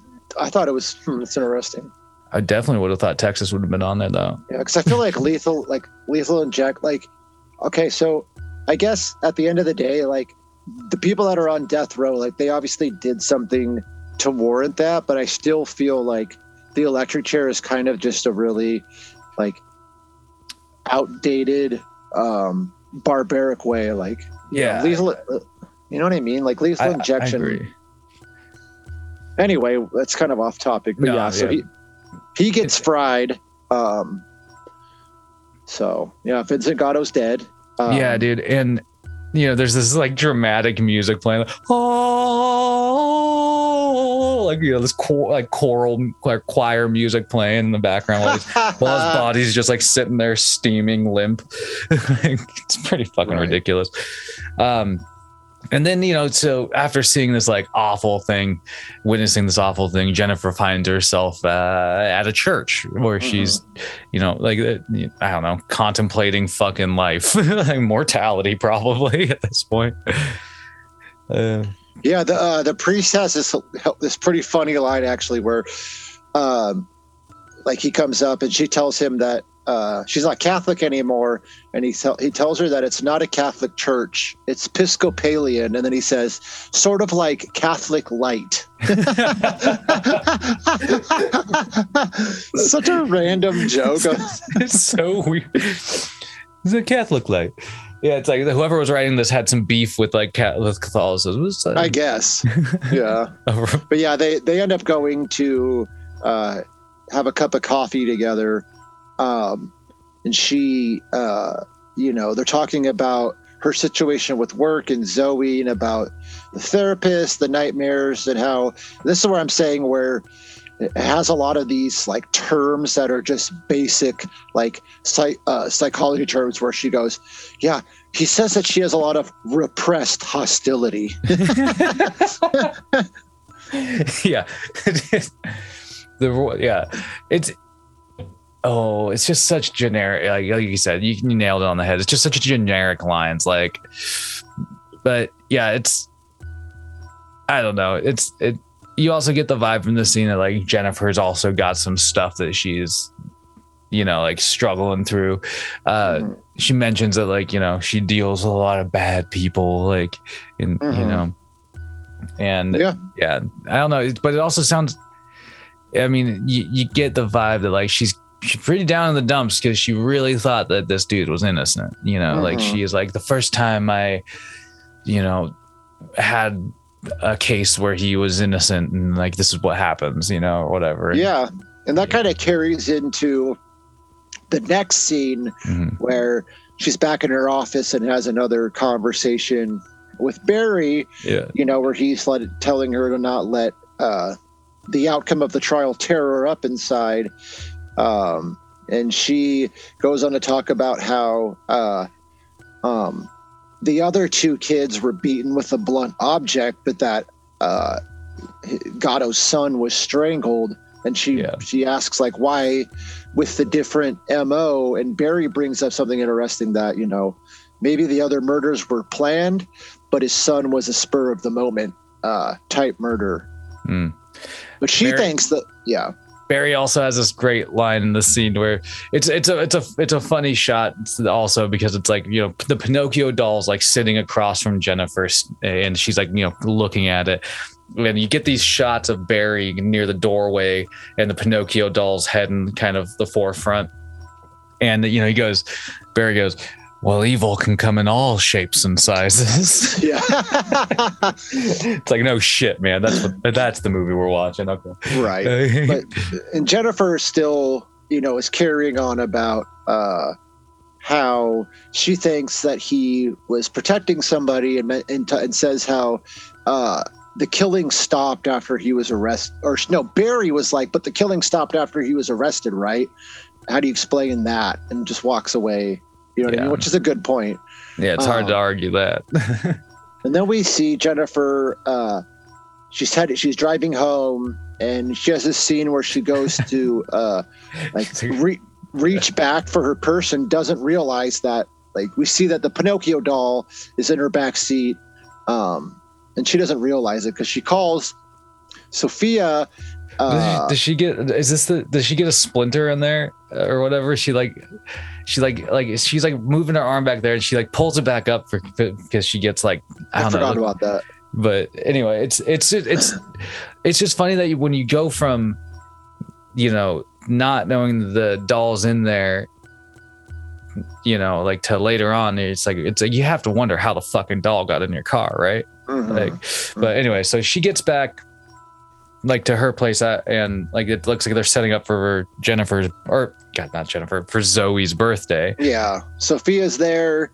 Um, Sophia and Zoe are obviously there, but we also uh, um, David's there, who's Jennifer's boyfriend. Yeah, Mhm. they're they're setting up uh, the birthday party, blowing up balloons, and David is talking with Jennifer about, you know, he tells her that the kids are going to be there any minute. He tells her to go relax, change clothes, and that he'll grab the stuff from the car uh, and take care of whatever else needs to be done. And then um, we get this funny line where uh, Jennifer like finally like gives in and agrees and kisses him and says, "Thanks, I owe you one." And he goes, "That's true. Now I'm going to collect later." dog, you know. Dude, yeah, I know. This, yeah, that's what I thought too. And I was like, this dog. He's just in. He's in it to get in it. He's in it. I guess so. But, dude, and then like just like the cut from that to like you get the scene. Uh, Jennifer's like you know in a different outfit walking out of the room, and like oh my god, dude! Even before she gets to the main living room, you just hear the screams and screams and screams of children have, Oh. at the party, and it's just like oh my god, the noise. Right. And then, yeah, they're yeah, playing pinata. Yeah, that's like in the middle of the living room. David's like yanking the pinata up and down, kids are swinging at it. and then that's when you see, you see like, oh, you know, there's all the commotion, and then Jennifer notices the Pinocchio doll just sitting there on the couch. Mhm. And that's when you get the- Another close up like- of the eyes. yeah, it also like plays this really uh generic like like tense music that Yeah. you know always that plays throughout the movie during any scene involving Pinocchio. Yeah, it's like weird, slow, like I don't know, like vocal music. Yeah, and you could tell that Jennifer is really uh um off put by the sight of uh Pinocchio and um David tells her, you know, that he he he's sorry, but that Zoe spotted it before he could get it wrapped because he just assumes that It's a present or something. present. Yeah. But there's this, oh my god! But there's, there's just this, the, the great kind of slow sequence where it's like, the like Pinocchio's eyes or eye are kind of like overlaid over the activity That's of like right. the birthday. Yeah. Oh my god. and it's god. like it's like a slow like happy birthday then like all the kids are clapping at one point it's just like the, just the, the It's fucking bad. shots of the eyes dude there's so many shots of the fucking eyes in this movie I know it's really uh, interesting uh, choice. but yeah but so you know like it, it kind of picks up near like uh uh, you know the last guest has just left or whatever and and Mhm. you know which which which makes me think when I was that age and I had a birthday party, I'd always have like we'd have a birthday party and then a couple friends would stay over. It wouldn't just be like everyone just leaves. Like Yeah, I feel man. bad for her that you know she didn't No get to have a sleepover on her dude, birthday. Yeah, sleepovers were always the shit Like, fuck yeah, I was the king. Like I even in like high school, like I loved like just staying over at a friend's house. Like I, I don't know. yeah it was always just i remember it was just always it was fun it was different you know sometimes different rules you know I think for me, like I think for me, and I'm, we're getting way off topic, but um, when I was younger, I think it was like just because of um, like uh, some of the losses that I had that I felt like when I was younger, like I just it was like subconsciously I just like always wanted to be around people. You know what I mean? Oh, for now sure. that I now that I'm older and um and and sober, like I feel like I'm a way more uh like um not a loner, but I'm a way more like just kind of do things on my own. Um, Well, there's a certain- person. Are you like i don't know if this is the case for you but i, I found that like i've gotten f- yeah i feel like i've gotten more comfortable in a way doing things by myself. Yeah, yeah. and i don't know you know it's not always like the, the healthiest thing but i think it's also so good. Like troy dude our, our homie troy vines shout out to troy vines. He uh when he was down in Hollywood, he would always go because he didn't know anybody. He would just like go to movies and do stuff by himself. And I remember talking with him when he came up one, you know, one break, and that was sort of like an enlightening moment for me, where it was like, where he was just sort of like, I don't know, I just sh- like shook off the idea that like I should feel weird doing things by myself, like you know, going to see a movie by myself. It's like, you know, there was like a for a really long time. That's what you want is like all is like to be around other people and, and whatnot. And I do, I, you know, that's a, that's an interesting thought that you shared. You know, I, I, you know, some of the things in your life maybe leading to that. And I, I remember growing up, the main, the main motivation for me, like, was just getting away from my house. You know, Fair. like I, I love my family, um, you know, the, for who they are, but it was always one of those things that it's like it was such a stifling environment in a lot of ways and, and that Yeah. it was like going over to anybody else's house was like felt so freeing and like you know in comparison That makes that sense. and that it you know and it felt like i was accepted more for who i was from other people and other people's parents at times or like family members at times and so True. Well, and know- also, uh, you know, um, not to like uh, talk bad about uh, Caleb, but he was kind of like a cliche, like like a character from a movie where he would like constantly pick on you and like all of your friends. Like he was like that bully in school where Fitzgerald, you know what I mean? Like he would always like have to make my Yeah. life like hell for some reason. yeah like i love like it's uh but like it's i love the person my brother's grown into That's good. You know what I mean? Um, and he's actually, dude, one of the one of the things I got shout out, shout outs to Caleb. Actually, he's been super supportive of of the the podcast network here, and That's so cool. to the point that he even wants to like find ways to like really get involved, like in terms of like business sides, the business side of this thing. Interesting. Yeah, which is awesome. And but yeah, dude, growing up, like there's no denying, like one of my biggest bullies growing up was was my older brother, and that kind of Yeah. that, kind- that kind of fell to like a lot of my friends too, where it's sort of just like, all right, man, like I'd rather just let's just find something else to do than be here in case we were gonna get like a fucking chest grinder right in the sternum, you know, like right. like that, you know. Uh, but yeah, okay.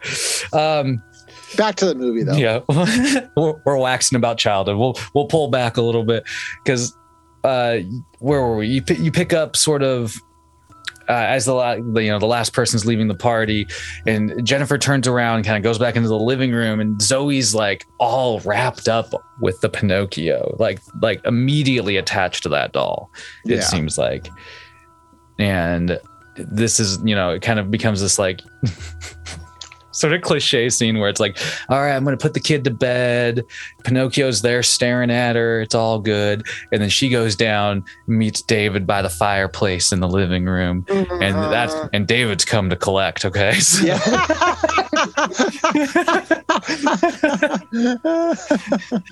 they kind of snog a little bit and then like you know one thing probably leads to another and uh well, well, because you see, well, yeah, they're like kissing on the couch, and then you see the uh, um, the camera uh, like pans over um, to see you see like the doll uh, peeking around the corner, Yeah. watching them.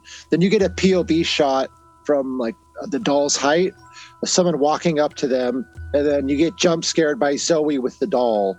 Um, and David ends up, you know, basically explaining uh, about like goes into a story about um, Pinocchio and how uh, he talks about how um, he tr- you know Pinocchio tried really hard to be uh, be good so he could become a real boy, but that he kept giving into temptations and doing bad things, and kind of explaining more of you know how his nose grew every time he told a lie, you know, about his the cricket as his conscience, um, and basically just gives like a backstory about uh, how Pinocchio kept doing these bad things, and then he tries to like scare her by saying, "Now he's coming after you."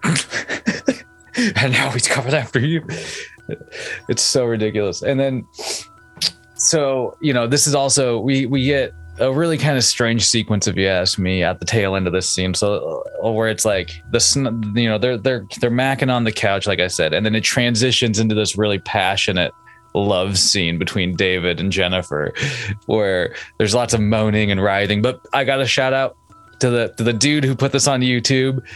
Like the dude chopped up all all like the Which is- yeah. you know to get it kind of on there, chopped off the nudity and like the weird sec the the sexiness Which is unnecessary anyway. Yeah, yeah. it is all filler, but but um But yeah, it's you just see it's that. what's what's gnarly about this scene is that it transitions from that into a scene of Zoe basically in the next room listening to them fucking. Right, right. and you're like, okay, no wonder this kid's got some fucking issues right now.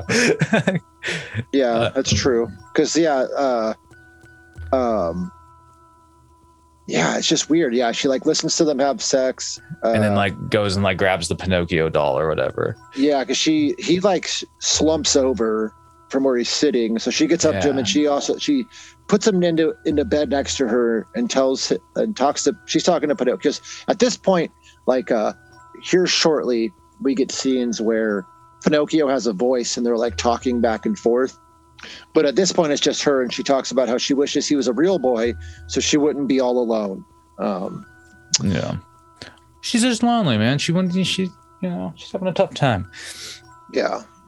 So now it's the next day, and uh, we have another scene where I'm pretty sure, if I remember right, there was some nudity where uh, Sophia's in the sh- another unnecessary scene of Sophia in the shower. Uh, yeah. It's just, if, if you're watching this on YouTube, like like we are, it, it just it, it kind of chops itself up. So that's the reason for the choppiness in this Totally, this sequence. totally. But yeah, it's just it's like she's like taking a shower or whatever, and you know, uh, she isn't. It's not her stumbling on Pinocchio. Pinocchio kind of Well, she comes out. her, right? She comes out from the shower, and as she's drying off, she turns around to see that the Pinocchio is, is sitting on the edge of the bed, like having watched her this whole time. Um, Get some more eye shots of Pinocchio during this sequence. Totally. Okay, the eyes Totally. are there. The eyes are- yeah, she she gets closer and like is about to reach out to touch him when Zoe runs up uh, and asks her what she's doing with Pinocchio, and then um, Zoe grabs him and walks off. And then she go. Then then we see that she has another um, therapy session, and uh, they're talking about Pinocchio and how David might have hurt his feelings, and she talks about how. Um, how, about her mom and David and how if he if if David takes her mom away that she won't have anybody. It's just, just a really Yeah. quick scene. Yeah, it yeah exactly because it just then it immediately takes you back to the house, you know, where you know Zoe's working on something, Pinocchio's on the couch, and yeah, it's it's. uh, The, the, the therapy scene is kind of weird because it does it just like I feel like it does serve like right before this it just serves to establish like again sort of that like she's afraid to lose people or already Mhm. feels you know Right. alone. Which is valid. Yeah. But yeah, so Jennifer or sorry, uh, yeah, Jennifer is talking with, to uh, Zoe um, about the incident with Sophia earlier, and Zoe says that uh, Pinocchio was curious about women's bodies. oh, Oh, yeah, and then men- and then mentions and then mentions that uh, he was curious after hearing. Uh, she basically says that you know Pinocchio was curious about after hearing her mom and David going to Pound Town the night before. and then you know, and this is where you know she unveils uh to Zoe the present that she got her, that Jennifer got her, Mhm. which is uh like a another doll. a female life-size doll. Yeah, yeah. And she and then you know that's because Jennifer's trying to all like you know then she brings up that like you know Pinocchio's like not ours right yeah, he, he, he- he's just visiting.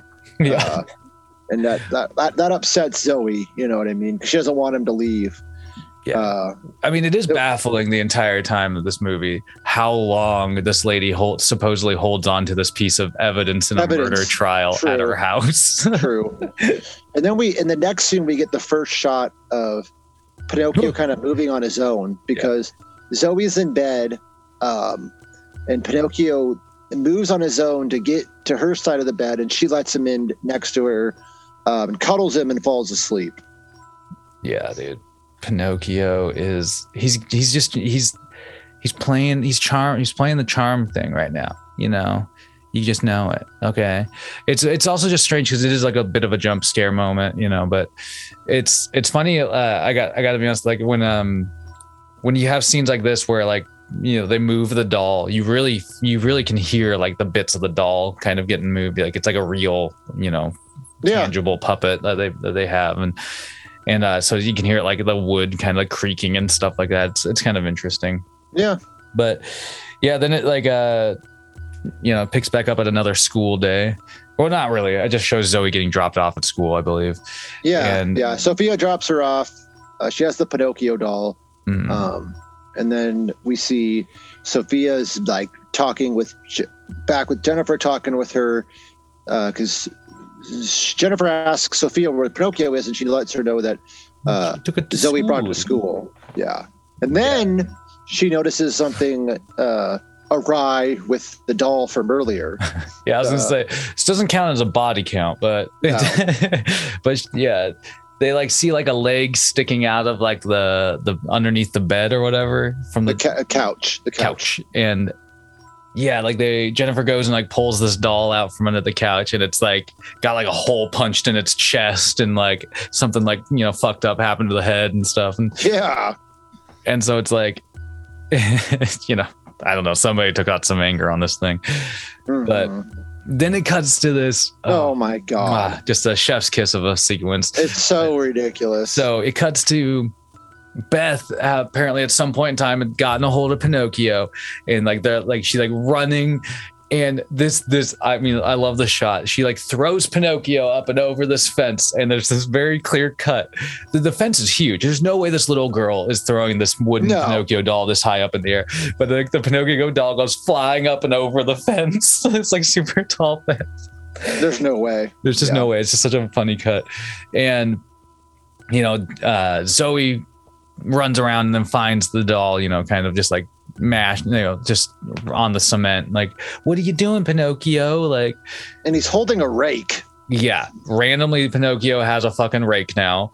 And, oh, God, dude. You know what's the so- one, one of the things that's so ridiculous about this next scene is uh I have never seen a rake with a handle this long because it's like because you know what I mean? They're they're on the other side of this fence. Yeah. for, for them to stick this rake through pop out another couple of like feet on the other side of the fence to go through the the tie like uh, It's- it's, just it's fucking yeah it's ridiculous. Uh and and so like you're like you're just saying basically what happens now is like you see beth go get a go, get on her bike and uh start riding and and pinocchio shoves the rake through the fence line and jams it into her spokes. And, and so you know beth just goes eating shit. And then this bus co- is which is just comes and fucking runs her the hell over. Like, like it is the most wild sequence because like you know the like you know beth screams and like oh you see this shot of the driver being like oh shit you know and and goosh you see like the bike get run over. And but the most shocking fucking thing is that like Beth survives, dude. Like they- Beth gets fucking plowed head on by the school bus. I don't understand why they just didn't let her die there like Right. It's just so random. Like, why do all of that just for this character to not die? And then not only that, but not be featured in the movie at all anymore here on out. That's what I mean, What were they thinking? Just fucking kill the character off. Give give us some blood, man. We want that satisfaction. But no, like they like a- pick her up and she's like, "Oh, I thought she'll be all right," and they like rush her off to the hospital. Oh, dude, it's so bad. It's, it's so, bad. ridiculous. It's it's crazy. But it's also Yeah. one of my favorite scenes in the fucking movie. Yeah, it, it, it's just hilarious. it's just so great. ridiculous. Yeah, I don't understand why they did that. Like they should have just had her get fucking mauled and run over and destroyed. But no, yeah. yeah, because she's not in the movie at all, at all, and it just has no bearing, like really, uh, over the plot at all. Um, but anyway, so after that happens, um, we see Jennifer uh, is talking to Barry again about how Zoe is attached uh, to Pinocchio, and she thinks that Barry put Pinocchio in her car the other day. Um, but before she can kind of follow up with that, she gets a call from Dr. Edwards saying um, that Zoe showed up to her office and that Zoe's claiming that Pinocchio caused uh, the incident at school. And uh, and then this is where I'm talking about where they just like decided to throw in like whatever uh, like psychologist mumbo jumbo they could because um, Dr. Edwards tells Jennifer that he thinks Zoe has formed a compulsive dependent attachment uh, to the doll, and that separation at this point could be traumatic. My God, It's a fucking doll. Just get Yeah. rid of it. Yeah, like it's been in our life for like two days now. It's out fucking rageous. yeah, and this and this is like where you know Jennifer does say like she you know like I'm planning on taking it back, but it's like why haven't you by now? Then like No shit. Yeah, really though. Like you just keep saying you're going to, but you don't. You don't. You've had, you've had chances, yeah. yeah. Oh my god, that's so And then- funny. Yeah. So she, now she's driving uh, Zoe home, and she asks Zoe if she knows what happened to the new uh, Betty doll, and Zoe tells her that uh, Pinocchio was jealous, um, and that he was also just protecting her at school. That he didn't mean to do bad things. He doesn't know the difference between right and wrong. Oh, Pinocchio doesn't know the difference.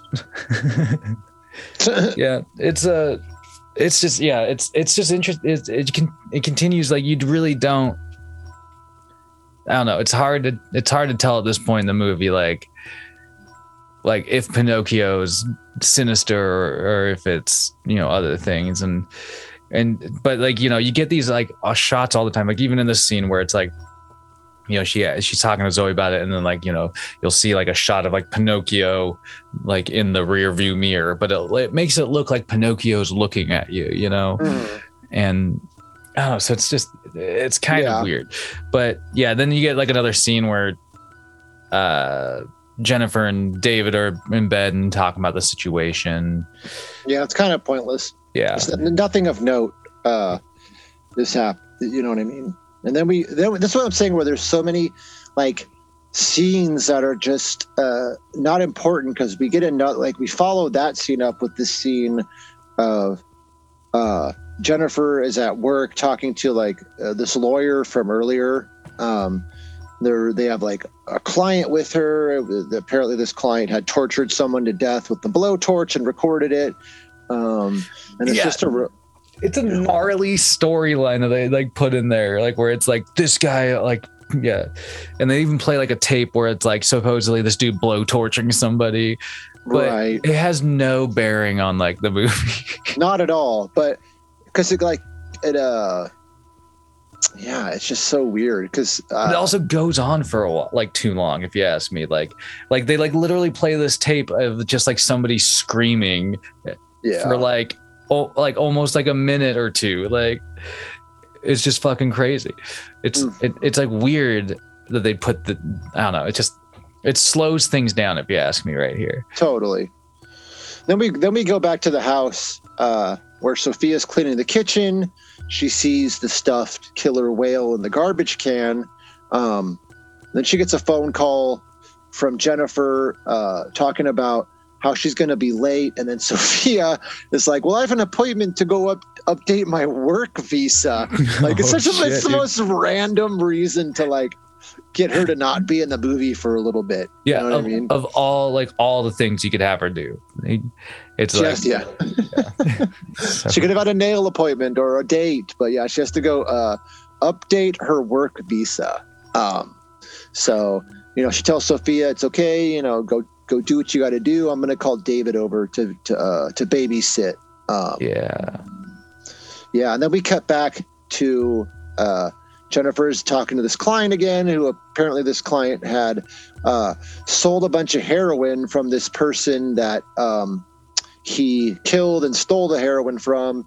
That people died from an overdose, and then he goes on with like all this psycho shit about how the television told him Yeah, that's to kill the the, the person.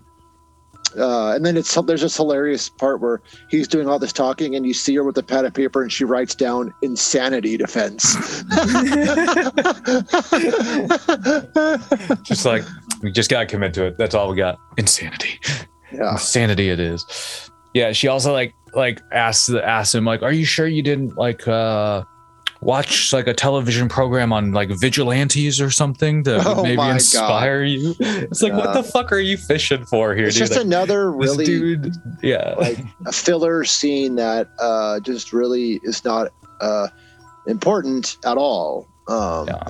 just adds it's just like i just i don't understand that sometimes in movies why like instead of putting in these scenes that have nothing to do with like the overall arc of the movie or anything like just cut those scenes out even if the movie is shorter like what like oh my god it's frustrating Yeah.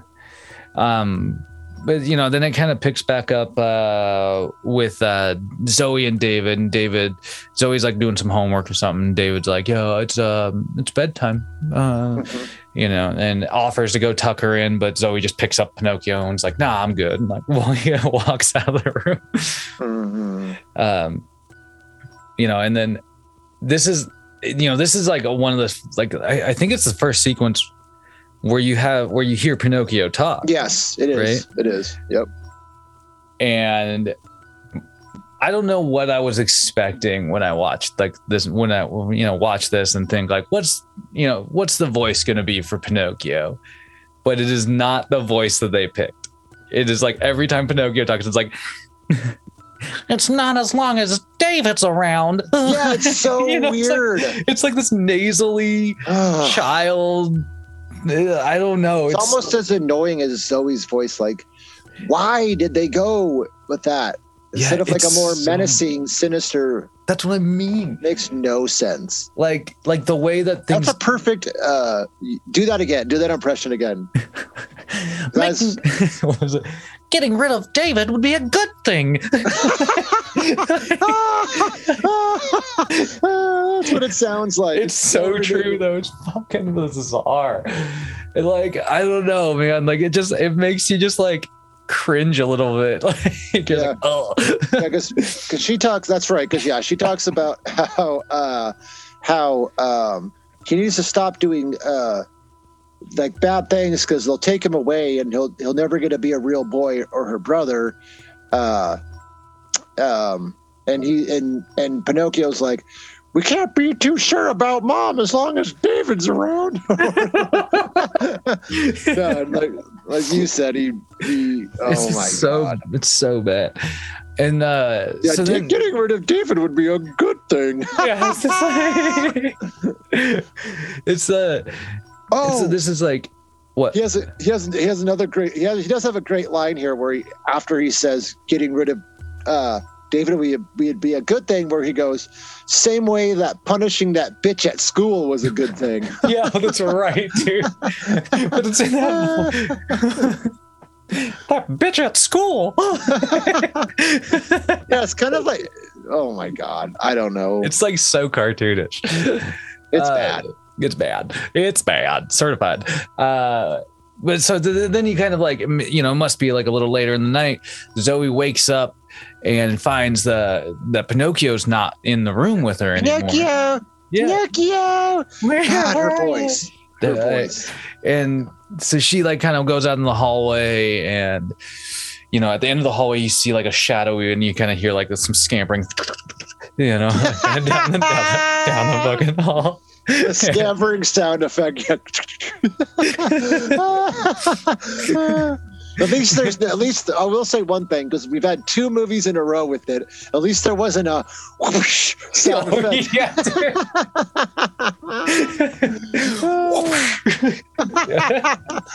oh my god. the sound of a healthy uppercut that's for sure Yep.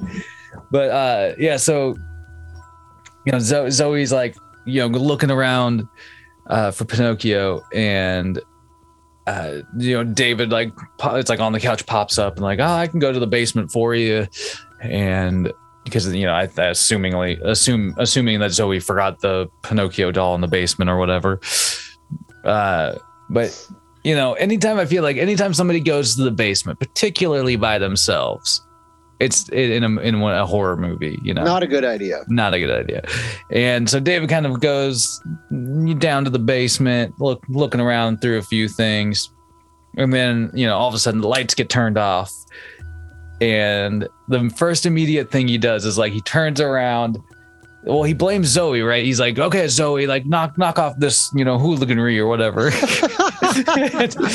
and, and then he like turns around, like knocks his like leg into something. Uh, that's your first kind of like you know tense moment where you're like ah you know something's about to happen but then he gets up to the the basement door and then gets like i don't know like smacked down it Like, is so bad. Like it is, Like- it is hilarious though because he like the force It's- though he gets to the top of the stairs and we get this hilarious shot where the door like swings like I would, they should have done the sound it's like, it's like because the door just like swings and hits him in the face. It is so hilarious, and it just sends him like ass over tea kettle down the fucking down the steps. He smashes through a railing at the end, and then it, the camera cuts to a view from like the top where we see a pool of blood start to come out from under his head.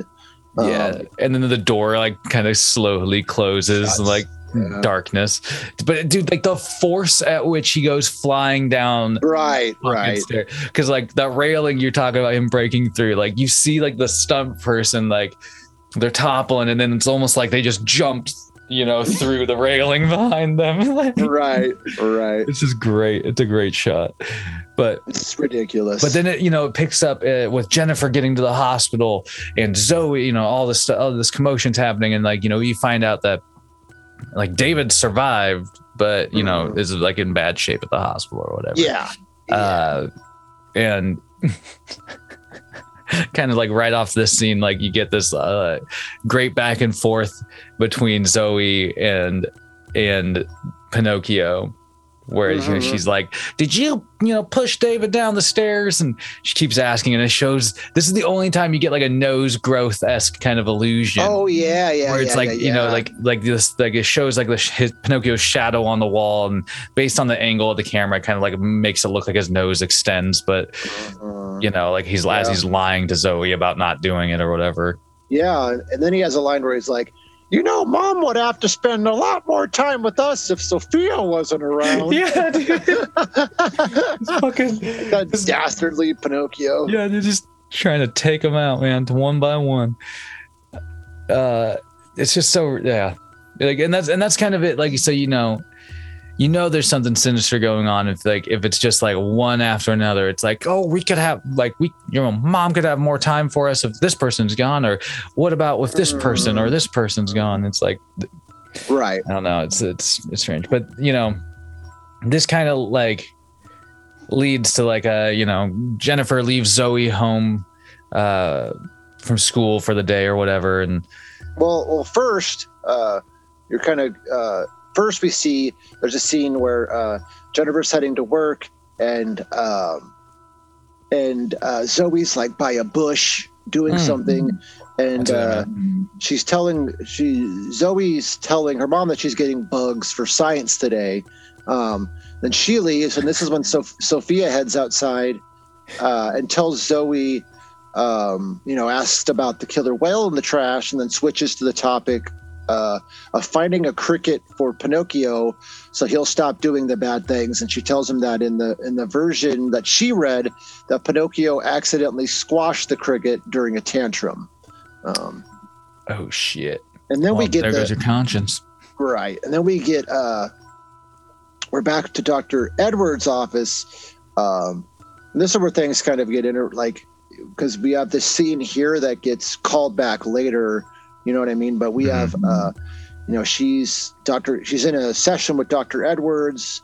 He's talking about uh David's accident, and then he gets a call uh from his secretary to apparently there's the delivery man there and that he wanted to speak to the delivery man for whatever reason the next time he came so he leaves and this is when zoe uh, and pinocchio get into an argument over um, who hurt david with pinocchio saying it was her and she ends up you know uh, getting upset and putting her hands over her ears and telling him to shut up and then dr edwards comes back in to see like the tail end of her freak out. Yeah, and this is like in, in this back and forth between Zoe and and Pinocchio. Like you're actually like the doll is actually like mouth is moving and stuff as it's talking back in this scene. So it's kind of like you know again you're just sort of like oh shit okay like you're getting more exposed to perhaps the life like the the life in this doll so to speak. But yeah, yeah, the the classics like of Zoe with the handle there. Shut up! Shut up! Shut up! Shut up, shut up. So- oh. Yeah. Oh, Then we get a quick shot of uh, Jennifer, who uh, calls the hospital and learns that um, David has been upgraded to stable. Um, then she gets a call from Dr. Edwards, who wants her to come to the office the next day to talk. Uh, we see that we get a quick shot that Zoe's listening from the door in her room. She slams the door and looks at Pinocchio. Now you've done it. oh my god, dude. Oh, and then we get this great scene where Pinocchio uh, uh, tells Zoe, you know, that he could go talk to David and admit that it was him, um, and uh, tells Zoe to give him to life, and that uh, that she's the blue fairy from the story, and tells her to cut his strings. Um, so she does. She grabs a pair of scissors, cuts him free, and he promises to be good. He says, Yeah. Uh, and then he talks about I promise. yeah he's free let's let's go see david so um Oh, and pinocchio runs off for, uh first and zoe makes her way down the hall sees her mom in the living room but somehow both pinocchio and zoe were able to uh you know sneak um by without being seen or heard Oh man, and this is one of the first, uh, I think, scenes where you know it's not a doll. You know, she cuts the strings, and the doll maybe falls down, but then up that pops like somebody very clearly in the suit. You know, Verne aka Verne Troyer. Troyer. and his dialogue, there's you know, their dialogue, "I'm free, I'm free," and then runs out down the hall. It's just so great. But I'm yeah, it's it's surprising that uh that Jennifer didn't notice either of them, honestly. But yeah, Zoe kind of follows, tries to follow uh Pinocchio down the road, almost gets ran over by a couple of fucking motorcycles. Right. Like and you know then you that that's when you you know you kind of end up she kind of ends shot- up losing pinocchio. The shot of Just the the sh- motorcycles is cool. Yeah that was a cool shot because it looks like uh, a car is heading her way and she just like for some reason doesn't move just gets frozen in place and then as the lights get closer two motorcycles split and yeah it was pretty cool. But uh the shots of like the pinocchio walking are so hilarious. Oh my god dude. It's so ridiculous. It looks But yeah, so so- bad. so she gets see, she's trying to follow pinocchio but we see that uh you know he's gotten pretty far ahead of her. And the next thing we get is another like uh waist high um pov shot of someone making their way into the emergency room somehow managing to walk through an entire hallway without being seen by anybody. Um, and then they also have really good luck because the very first room that they dip into happens to be david's room. Yeah. And in like classic sort of like like cheeseball fashion you know david's like hooked up to some machines. You see like uh somebody unplug one of the machines that's measuring his heart rate.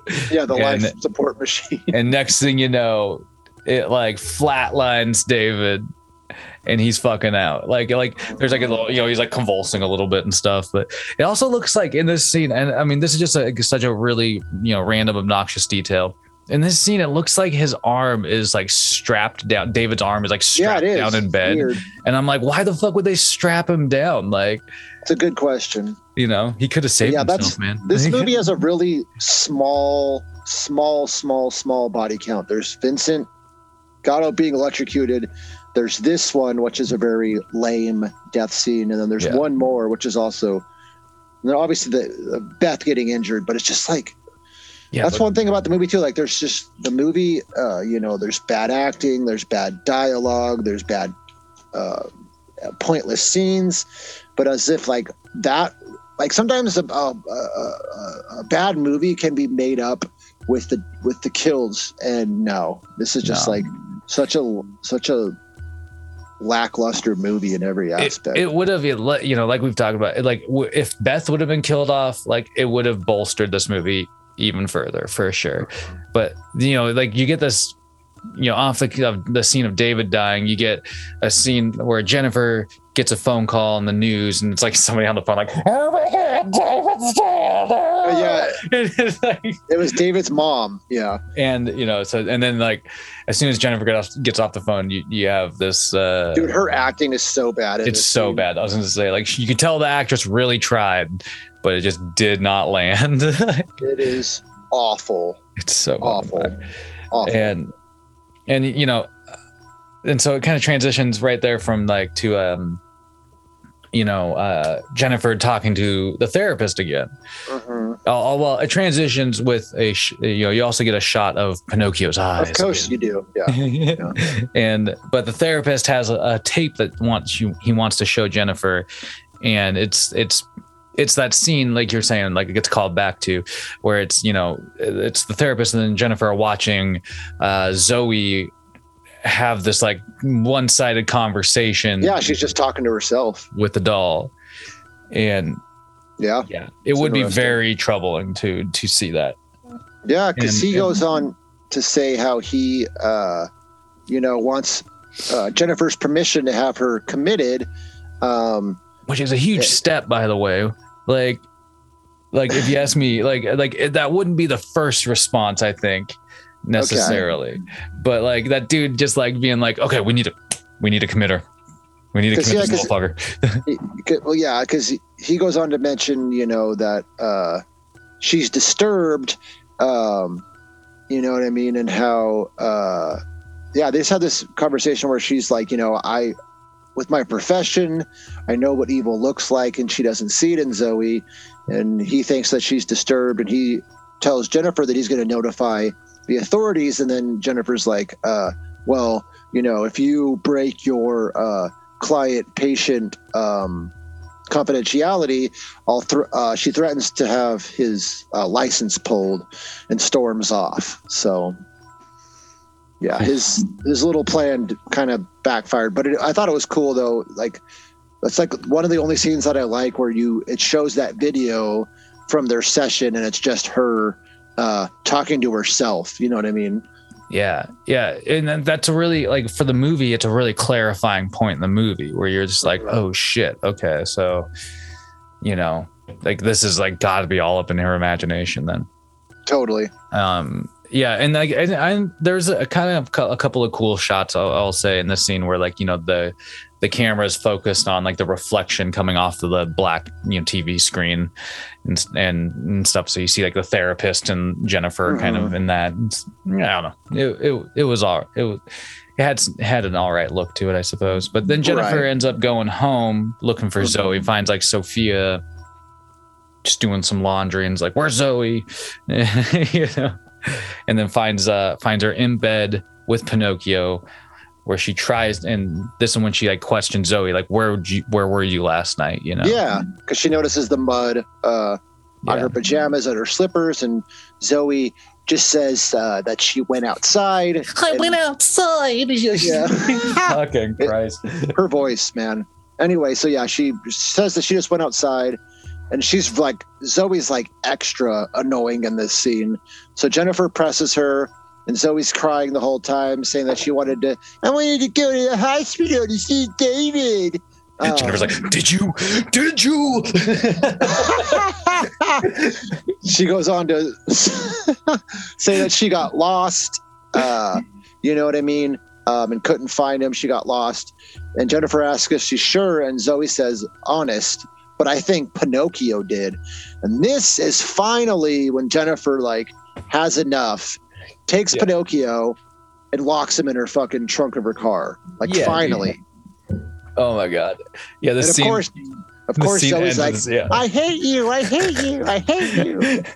Oh and the dramatic music that swells during this whole sequence where she's like walking a Pinocchio out to the car and stuff.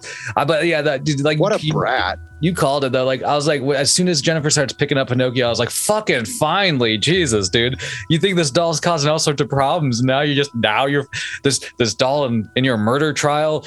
Like you're now just getting rid of it. Like what the fuck? Like, come on, about time. Right. But uh man, yeah, it's,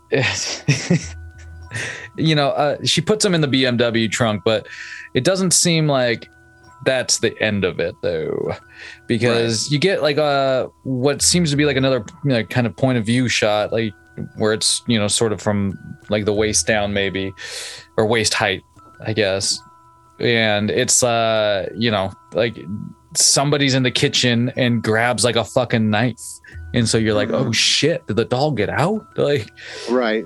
you know? And uh yeah it's it basically so you know the you find whatever you whoever you're following comes right into Jennifer's room, and at first you get this like it wakes up Jennifer and she gets this flash of like the the silhouette of Pinocchio, yeah, and then she turns on the light and it's Zoe standing there with a fucking knife in her hand. that was like the one cool shot of the movie where it looks Yeah. like Pinocchio's silhouette. She turns the light on and it's Zoe with the knife. Like that was a cool shot. Agreed. Yeah, that was a, that. Yeah, and I mean, like, I mean, how terrifying as a fucking parent would that be to like wake up with your child next to you with holding a fucking No butcher's knife? shit.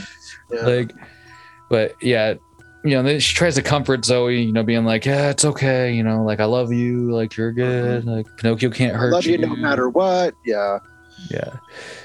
And then and then like it ends that scene ends with like a it's like a shot of the knife and then like and then like it transitions into like Sophia cutting like a banana with the knife, you know. Right. Great transition.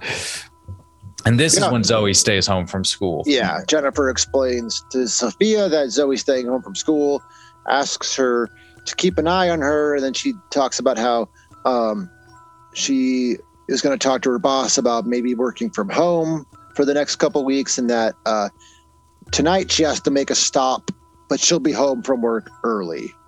And this is where she goes back to the church to talk to the priest from earlier um, about if he believes in evil and if it could be a tangible, uh, natural force. Um, and she also talks more about how she thinks Vincent Gatto was protecting his son. Mm, Yeah. you know, with truth's coming to light. Uh it's yeah, it's an interesting it's an interesting scene because you're finally a sort of like I don't know.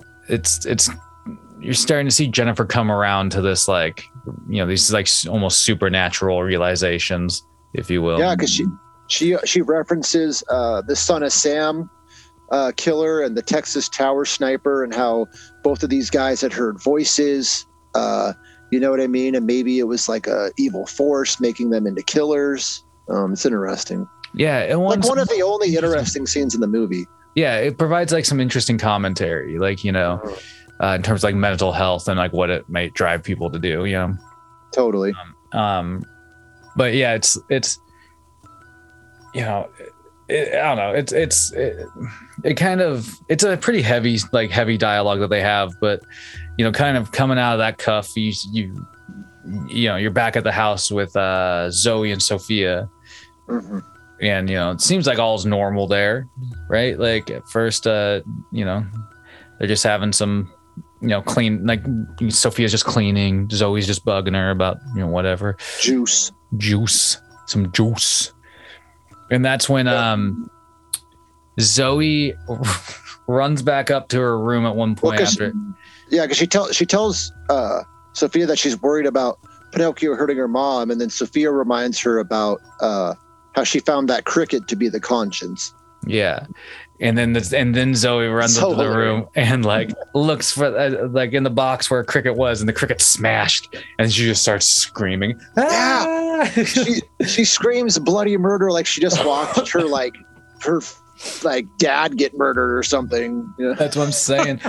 and so I will say we have to kind of correct ourselves. We, didn't- we might not get a full on in this movie, but the next sequence Oh we yeah, it's so, like, close. it's so close. So like so like you have this It's- interesting shot it's another Sophia. shitty kill scene too. Oh yeah. Sophia's like looking down the hallway and like the the angle kind of like gets sort of weird. It's kind of and then she gets like I don't know whapped in the head by a fucking Well, she gets tripped. She gets Oh, tripped, tripped first. Yeah, she gets tripped first and it's like a and then you then then uh, then she gets like beaten down upon by this like fucking fire poker and every time it hits her it's like the, the only interesting part about that scene though is that it doesn't show you the hand of who's holding it just like it didn't show you the hand of who's pulling the plug or you know what i mean so yeah yeah. Sophia gets beaten it to death leaves by this a- mystery either way. Right. And that's probably the most uh yeah she gets whacked to death with a fire poker. Um It's the Uh, most graphic death in the movie. well yeah it- it- well there's a there's another scene coming up where um jennifer gets stabbed through the hand with a knife. And as crazy as it is that's probably the most graphic Yeah, scene in the movie but it's not but it's not even that graphic. But yeah so now uh, Sophia, uh, you know, she just got uh, whacked to death um, with the fire poker. Uh, and then we see um, it's nighttime now, and Jennifer's getting home, which, okay, she literally, like the scene before, talked about how she was going to be getting home early. Uh, yeah, she's yeah. she shows up very- late in this fucking scene. She's not very impeccable with her word, apparently. Yeah, dude. And and so it's and it's like weird. The house is like all like dark and shit. Like, you know, she's like walking through that Jennifer's walking through the house. You know, again, it's another like, you know, thunder and lightning are just are just reigning supreme tonight, apparently. And and so it reminds you of that first scene you kind of, you know, you start the movie with in a way. But she's walking through the house and you know, eventually stumbles upon uh fucking Sophia's body mm-hmm. and you know you see her kind of bloodied up and shit and and then like it's like isn't it like a oh my god this is another one of those sequences where it's, It's like, like you it's- see it's- It's storming outside. You know what I mean? Like the power's out at this point. yeah and so like when the lightning flashes at one point you see like a flash of zoe in the hallway and and jennifer doesn't like doesn't necessarily see her but hmm. but then like you know Z- zoe kind of like runs at her runs away and then like in in when she's running away from jennifer it kind of looks like at one point like pinocchio again Yeah. you know it's sort of strange and it's like how they do those that, that back and forth Yeah. So she follows. She. So yeah. Zoe runs by her. Joey. Uh, Joey. Jennifer um, follows her into the living room and like for some reason decides to try to look for her under the couch. Like why would she fit under there? And then she gets smacked in the back, the side of the head with the fire poker. Uh, and then when she kind of like comes to, uh, she sees that Zoe's holding the fire poker and crying and uh, tells her mom that she got the poker away from Pinocchio, but that they need to get out of there before he comes back. And then she runs off.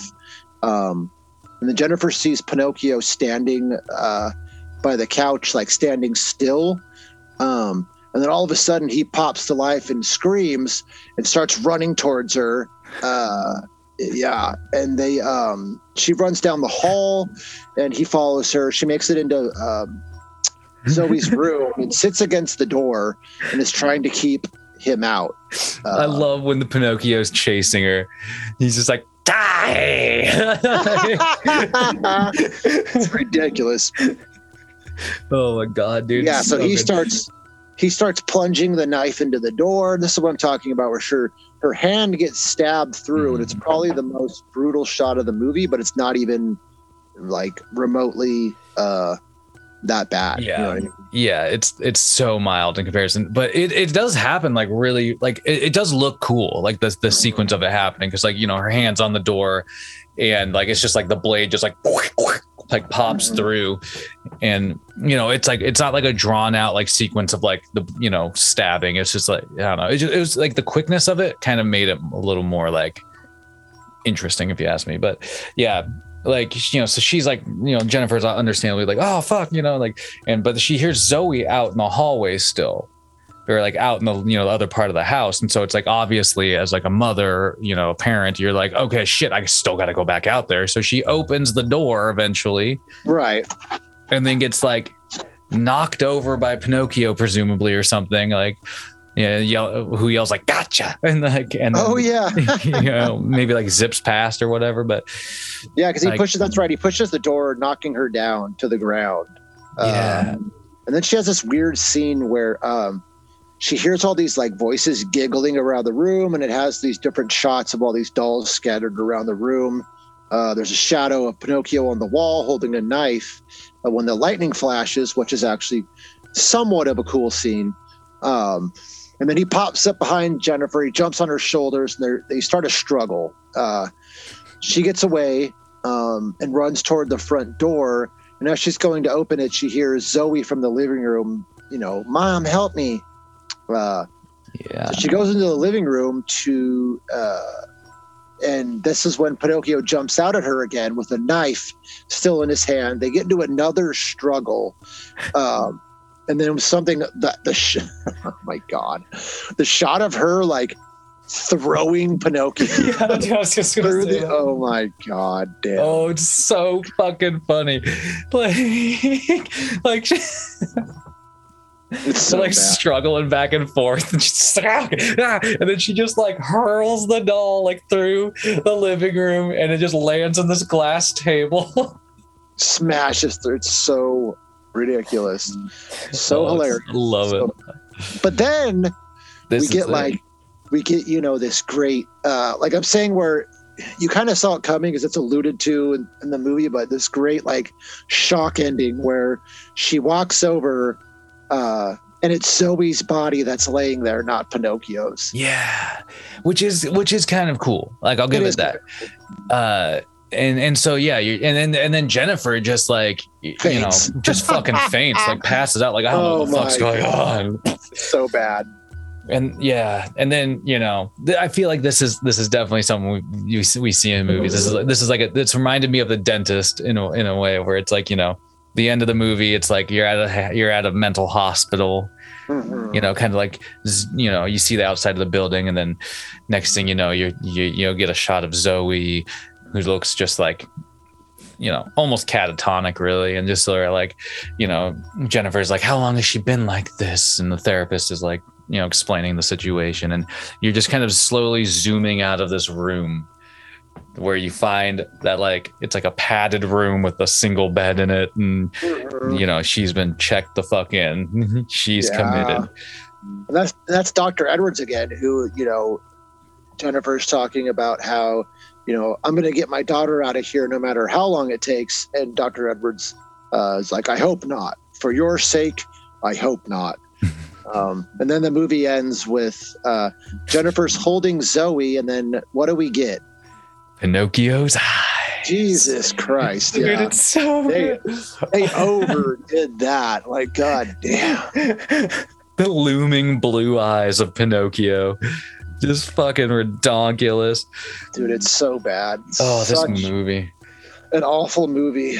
Dude, it's it it, it definitely like like it has some laughable moments, but I think sort of similar to that first ep the first pilot episode we did. You know, it's like like there's there's always going to be a love I think for us it, in terms of this movie, but it definitely does not hold like a lot of shock value. No. There's you know like you like you said the the most brutal scene is like probably the stabbing scene. You get like a little bit of blood splatter on Sophia, uh, but reality is this movie's a pretty like this is pretty fucking bad and like really funny because of it. Right. yeah. Uh, it's just I don't know. Like I, I like between like things like the like the Pinocchio puppets like voice and the everything. You just oh like, my god, such a why? Like, I'm still flabbergasted by the choice of the fucking Pinocchio voice. I I will never like I will never not be surprised by it when I watch this movie, but also like immediately it's just like that immediate like yeah why what what what did you do what did you why, why couldn't it be menacing why couldn't Pinocchio have a little gruffness to him oh there goes my hand no, no shit. Uh, yeah, but especially because it is a horror movie. You know what I mean? It's not a. it's not yeah it's a build as a horror uh I I don't know I either way though like I, I fucking love this movie. Like it's Yeah. it's always gonna have a special a place for me, classic. which is Yeah. why it had to be episode fifty. Totally. uh just off off the cuff do you do you have a, ra- a rating for this movie Uh. Hmm. Let's see. Uh, I would give it. Um. Uh. Fuck. Yeah. Um. You go first. i'd give it let's see i'd give it uh i'd give it seven out of 13 uh seven out of 13 haunting pinocchio blue eyes oh. Okay. okay. All right. All right. I'll give it. Uh. Um. Four out of uh. Nine. Uh. Beth loves to do littles.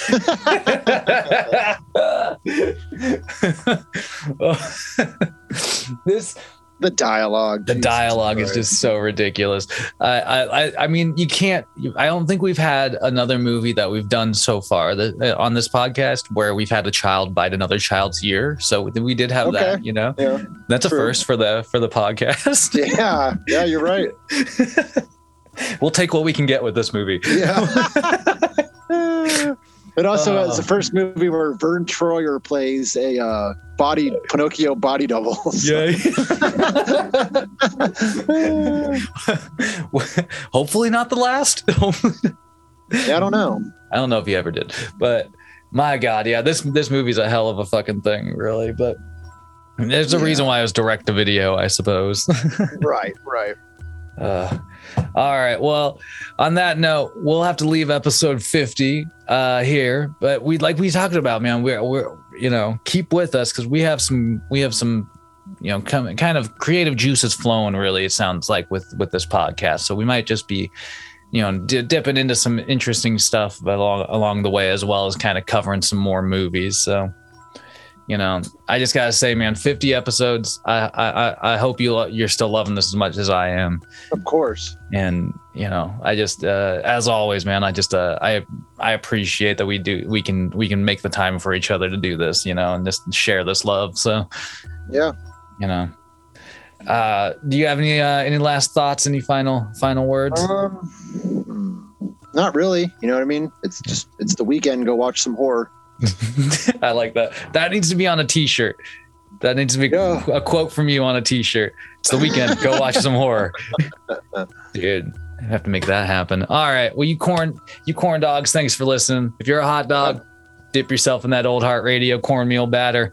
Fry yourself up into a corn dog. Fitz we'll see him on the See you next, one right? time. Yep. Mm.